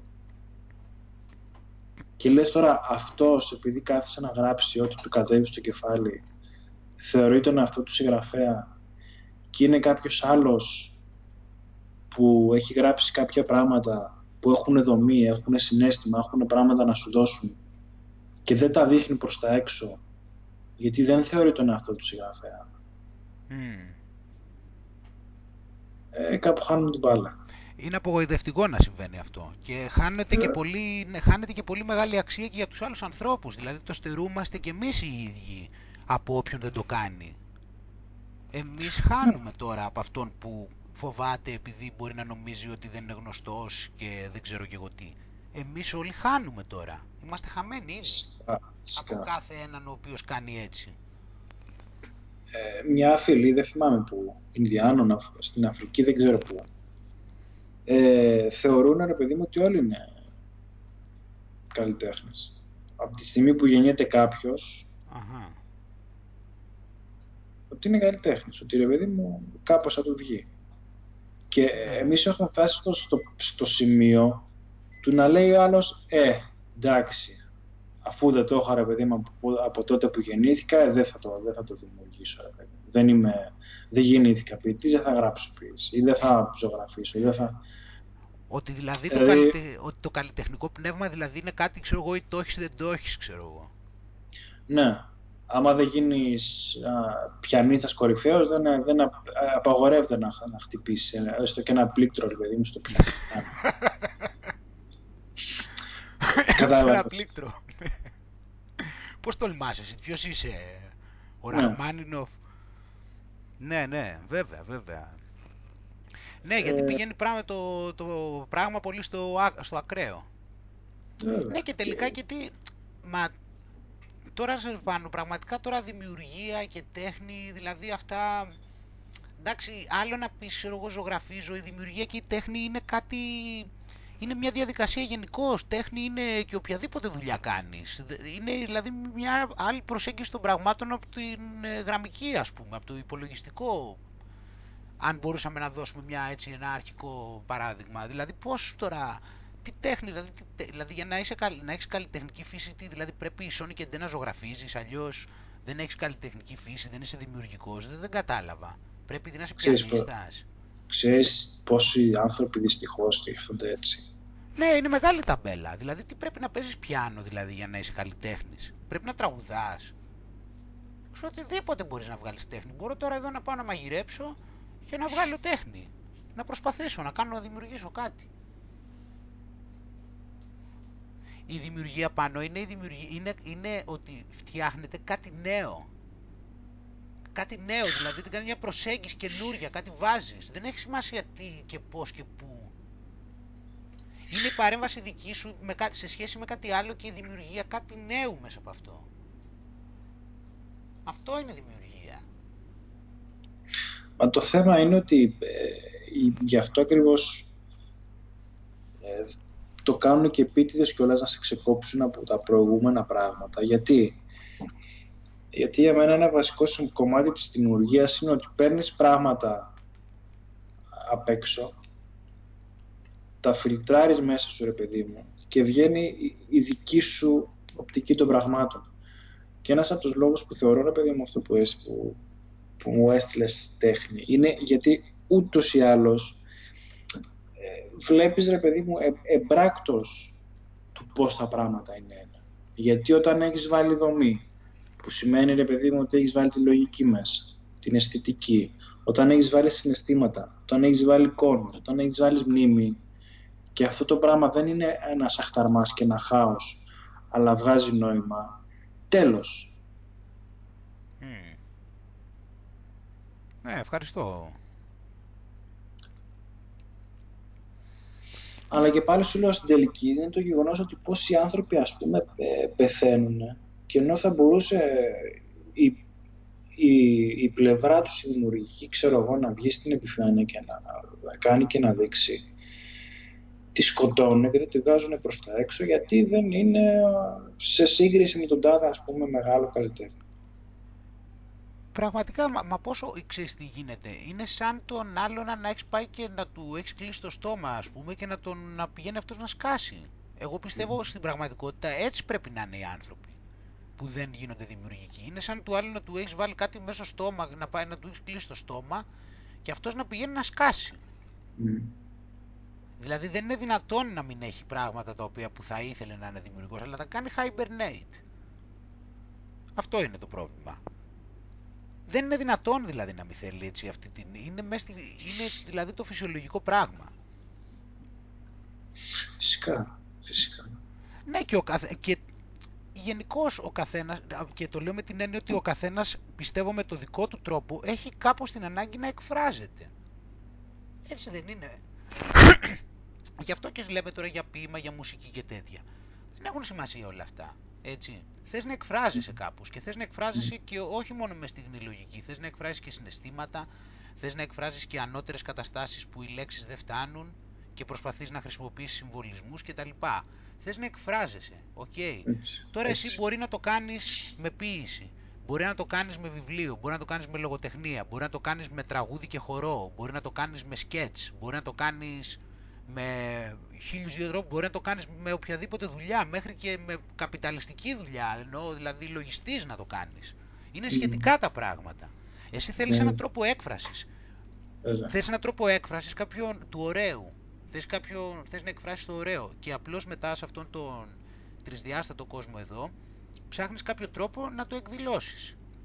Εγώ δηλαδή τώρα αυτό θεωρώ ότι υπάρχουν κάποια πράγματα που καλό είναι- θα ήθελα να τα λέω γιατί τα θεωρώ σημαντικά και αυτή τη στιγμή τώρα προσπαθώ να βρω έτσι, κά- βρίσκω δηλαδή κάποιες διαφορετικές πλατφόρμες, κατάλαβες, διαφορετικές στρατηγικές, ε, με ήχο, με εικόνα, με εικόνα και ήχο, με γράμματα, σε άλλη γλώσσα, κατάλαβες. Και πειραματίζομαι τώρα στο αυτό που μου αρέσει εμένα να κάνω, δηλαδή να μιλάω για αυτά τα πράγματα και που θεωρώ ότι είναι και καλό για τους άλλους και προσπαθώ να βρω τώρα με ποιο τρόπο θα το κάνω manifest στον πραγματικό, στον τρισδιάστατο κόσμο. Θα είναι με ήχο, με εικόνα, με, με αυτό, σε ποια γλώσσα, τι, Έτσι, μουσική, έτσι, πόση έτσι, ώρα έτσι. και πειραματίζεσαι μετά και βλέπεις διάφορους τρόπους. Υπάρχουν, ξέρεις, άνθρωποι πνευματικοί, εγώ ξέρω κάποιο, υπάρχει, υπήρχε κάποιος δάσκαλος που ήταν στην Αμερική Ινδός, αυτός λεγόταν Σρίτσιν Μόι. Αν, είχα, πάει- όταν είχα πάει στη σχολή αυτού ένα διάστημα, αυτός τώρα έχει πεθάνει βέβαια, λέω σχολή που ακολουθούσαν το, τη δική Ναι. του λογική τέλος πάντων. Ναι. Αλλά βλέποντας για τη ζωή αυτού του ανθρώπου, ήταν εντυπωσιακό. Ξέρεις, αυτός ήταν δηλαδή, έτρεχε μαραθωνίους, έτρεχε, ε, ξέρω εγώ, ήταν σπρίντερ, ζωγράφιζε, έγραφε μουσική, έγραφε ποίηση. Ήταν ο άνθρωπος δηλαδή ένα πραγματικό λουλούδι. Έχει σημασία τώρα αν η μουσική του ήταν η καλύτερη του κόσμου ή άμα ήταν ένα λουλούδι ο άνθρωπος. Κατάλαβες. Ήταν ένας άνθρωπος που Εντάξει. σου λέω, ασχολούταν, ασχολούταν με το τρέξιμο, ασχολούταν με τη φιλανθρωπία, ασχολούταν με, τη- με το διαλογισμό και την πνευματικότητα, ασχολούταν με το ζωγράφιζε, έ- έπαιζε μουσική, ήταν τόσα πράγματα. Δηλαδή τι να πεις για αυτόν τον άνθρωπο; Τι να Πολύ πεις καλό για το, πα- το παράδειγμα. Πολύ καλό το παράδειγμα, Άγγελε. ναι, τι να πεις για αυτόν τον άνθρωπο δηλαδή. Είναι ένα πρότυπο αυτός, λέγεται Σρίτσιν Μόι. Η ζωή του δηλαδή σε τίποτα δεν ήταν κορυφαίος. Ούτε πρωταθλητής ήταν, ούτε κορυφαίος ζωγράφος, ούτε κορυφαίος μουσικός. Νομίζω, δεν νομίζω να ήταν σε κάτι κορυφαίος. Και τι έγινε. Πιστεύω ότι αν ε, είχες σταθεί δίπλα σε αυτόν τον άνθρωπο ένα διάστημα, πιστεύω ότι θα είχες μάθει πολλά πράγματα Μμ. δίπλα του. Φοβερό, φοβερό Ήταν ένα παράδειγμα. λουλούδι, πραγματικό. Δηλαδή, τι να έλεγε για αυτόν τον άνθρωπο;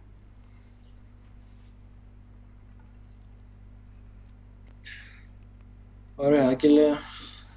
Οκ, ναι, μια χαρά πάνω. Πέρασε και η ώρα, ναι, και είναι 10 και, ναι. Ωραία. Εντάξει. Ωραία πράγματα. εντάξει. Ωραία, ε. Ε, εντάξει. Σταθερά. Έχουμε, έχουμε πολύ, πολύ ψωμί γιατί τώρα έχουμε βουτήξει και στα νερά και είναι ωραία. Ναι, ναι, ναι. Εντάξει. ναι. Οκ. Ωραία, Άγγελε. Καλή συνέχεια. Επίσης πάνω, να σε καλά. Θα τα Φιλιά πούμε. πολλά. Bye. Καλό βράδυ πάνω, για χαρά. Επίσης.